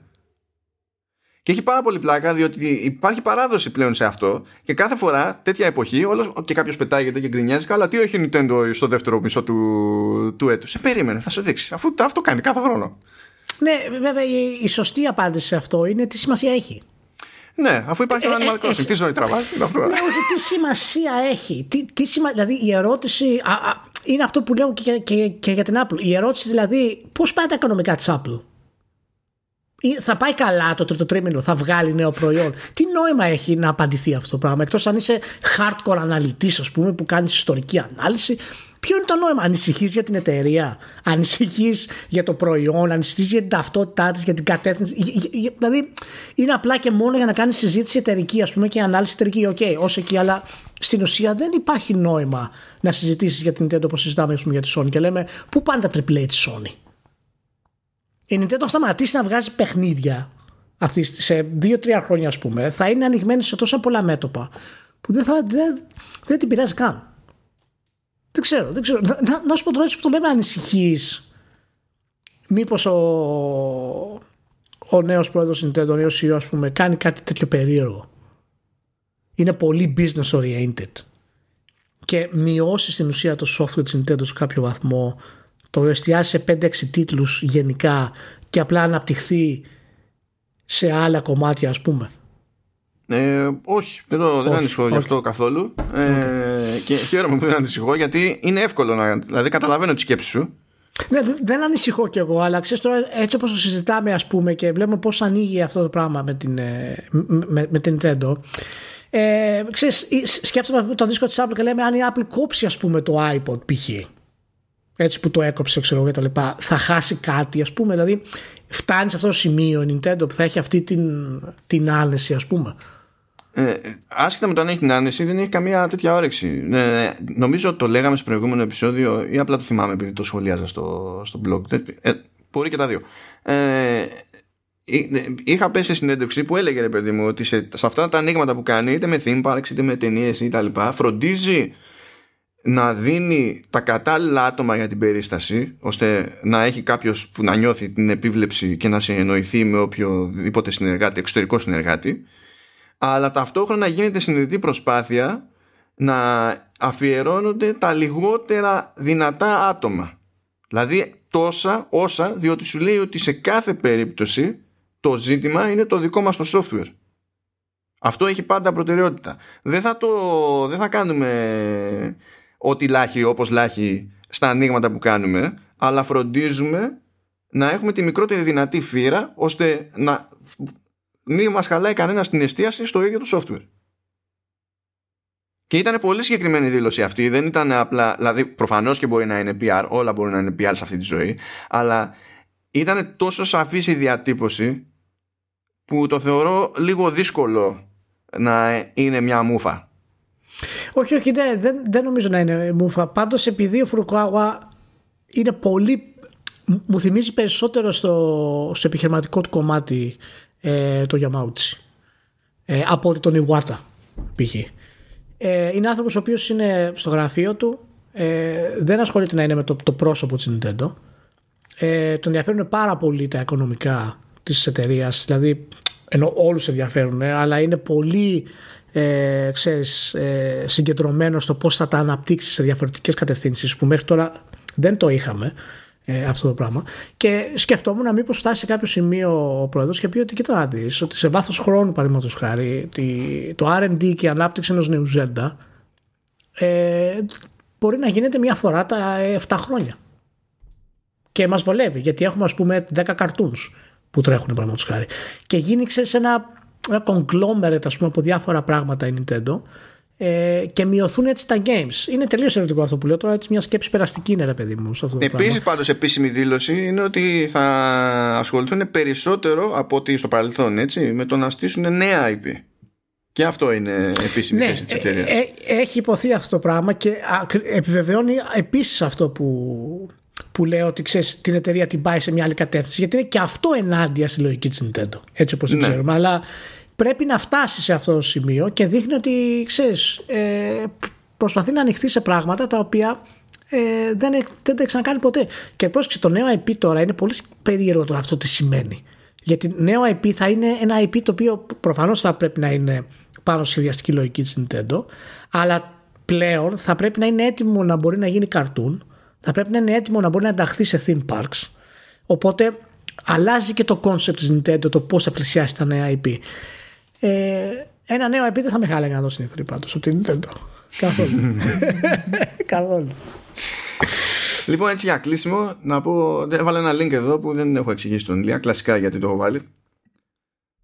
Και καλά βγήκαν εκεί κάτι φήμες που μετά φαίνεται να επιβεβαιώνονται από δημοσιογραφικές πηγές και τα λοιπά ε, για την two K, ότι και καλά ε, είναι να δείξει spin-off του Borderlands που θα το λέει Wonderlands και ότι η Firaxis ετοιμάζει παιχνίδι φάση X COM με Marvel. Okay. Αλλά εκτός αυτού ότι στείνεται και κάποιο καινούριο λέει action game, και γι' αυτό είναι που έβαλα αυτό το link, Ηλία. Described as Cthulhu meets Saints Row.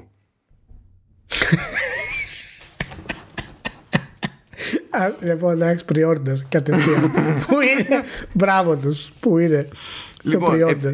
Επειδή μ' αρέσουν αυτά, μ' αρέσουν, δηλαδή αυτό είναι τίποτα, είναι δείγμα elevator pitch. Το elevator pitch θέλει λίγες λέξεις παραπάνω, αλλά μ' αρέσουν αυτά επειδή προσπαθείς να κάνεις μια εντύπωση μπαμ με λίγες λέξεις. Έτσι, έτσι. Και νομίζω ότι το, η ατάκα Cthulhu meets Saints Row ε, ως κόμπο και ό,τι μπορεί να μας φέρει στο μυαλό, ρε παιδί μου, είναι μια καλή ευκαιρία για να βάλουμε και εμείς τον οβολό μας να συνεισφέρουμε σε τέτοιου είδους ιδέες, Ηλία, για να κλείσουμε το επεισόδιο πριν μας πιάσει ο χαμός με την ιδρύ που θα είμαστε απασχολημένοι τις επόμενες εβδομάδες.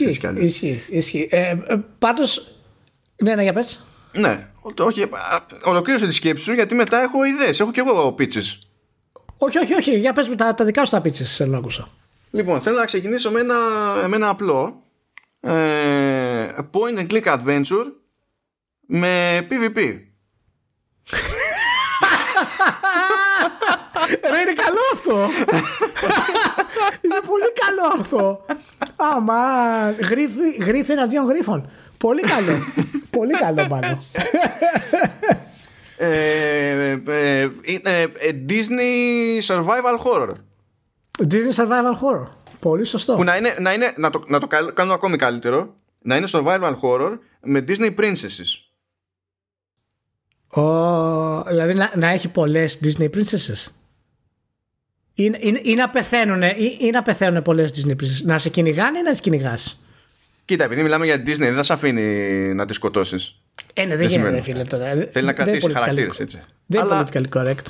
Εντάξει, μπορείς να τις κάνεις να είναι τα τέρατα όμως, ναι, φίλε. Τα τέρατα, ναι, τα τέρατα, σωστά, σωστά. Έτσι, μπορεί να χρειάζονται, ναι. Πολύ ωραία, πολύ ωραία. Ε, ή να κάνουμε ένα άλλο, να κάνουμε ένα άλλο pitch πάλι. Να πούμε ότι θα είναι, να φανταστούμε ένα παιχνίδι που θα είναι Manhunt meets Zelda. Έλα, έλα, έλα τώρα το γάμισες. Λοιπόν, λοιπόν. Κα, κα, Καταλαβαίνεις έτσι ότι αν, λοιπόν. αν, αν προσγειωνόμασταν στο σωστό σημείο τη σωστή στιγμή και απλά λέγαμε αυτές οι ηλιθιότητες μαζικά, ρε παιδί μου, σε αυτή την πραγματικότητα που ζούμε, κάποιος, κάποιος θα ε, κάνει την ηλίθια σκέψη να πει ότι μήπως θα το χρηματοδοτήσουμε αυτό. Μπορεί κάτι να υπάρχει ε, εδώ μο, πέρα. Και θα... Μόνο ένας θα μπορούσε να το κάνει αυτό. Και πλέον δεν μπορεί να το κάνει. Και πλέον δεν μπορεί να το κάνει αυτό γιατί δεν έχει τα χρήματα. Ο Ιταγκάκη. Κανένα άλλο δεν μπορούσε να κάνει αυτά τα πράγματα που λες πάνω. Μόνο, μόνο ο Ιταγκάκη μπορεί να κάνει Princess Horror ή Manhunt Zelda slash. Δηλαδή. Εντάξει. Ο Χριστός και η Παναγία. Ο Χριστός και η Παναγία. Γιατί εσύ δεν ε... μπορείς να κάνεις ένα. Δεν μπορείς να, α, ορίστε, δεν μπορείς να κάνεις ε, ένα, ένα platformer με, με, που να είναι αρ πι τζι light με branching dialogues. τι, τι λες ρε εσύ. Η πλάκα πλάκα όμως είχε, είχε ξεκινήσει να το κάνει το Wonder Boy το δύο.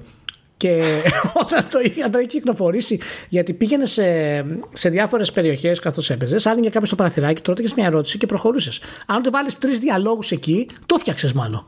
Το φτιάξες αυτό το πράγμα.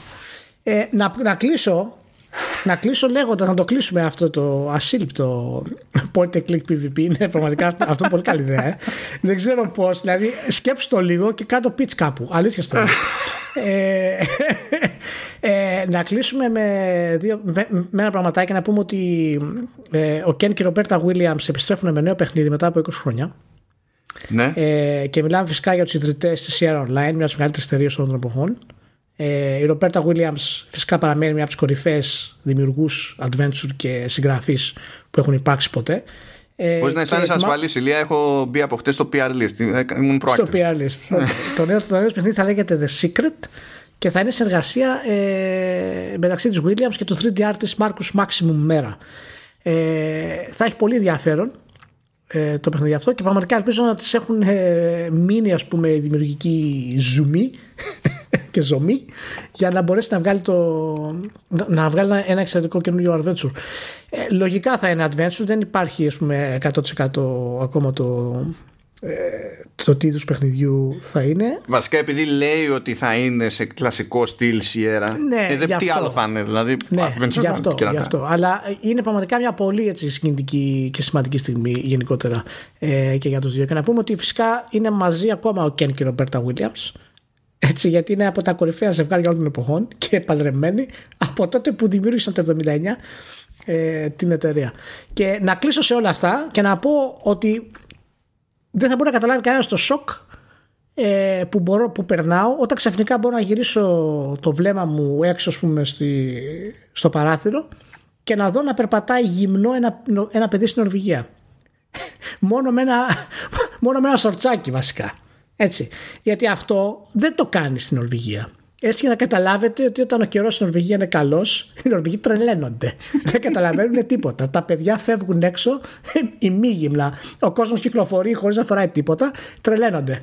είναι off τελείως. Και επειδή αυτές τις μέρες έχουμε καλοκαίρι στην Νορβηγία, την επόμενη εβδομάδα δεν θα έχουμε μάλλον, αλλά αυτές τις μέρες έχουμε. Είναι τρομερό σοκ για μένα να, να γυρίσει να βλέπεις κάτι τέτοιο. Αυτά ήθελα να πω μάλλον. Θα, εντάξει, θα, θα χαλάσω λίγο το flow, αλλά αξίζει τον κόπο, γιατί έχω εδώ ένα mail απαντητικό εκεί από Ken Williams. Αν και mm-hmm. είναι υπογεγραμμένο από Ken Williams, Ρομπέρτα Williams και Μάρκος Μέρα. Α, ah, ωραία. Και λέει, παιδί μου, I'd write more. Στο τέλος του mail είναι αυτό. I'd write more, but it is getting dark and you know what happens after dark. Αυτό είναι το κλείσιμο του mail. Φω. Γεια χαρά. Αυτά για να κάνουμε όρεξη. Ωραία. Να είστε όλοι καλά. Φιλιά πάρα πολλά. Θα τα πούμε την επόμενη εβδομάδα.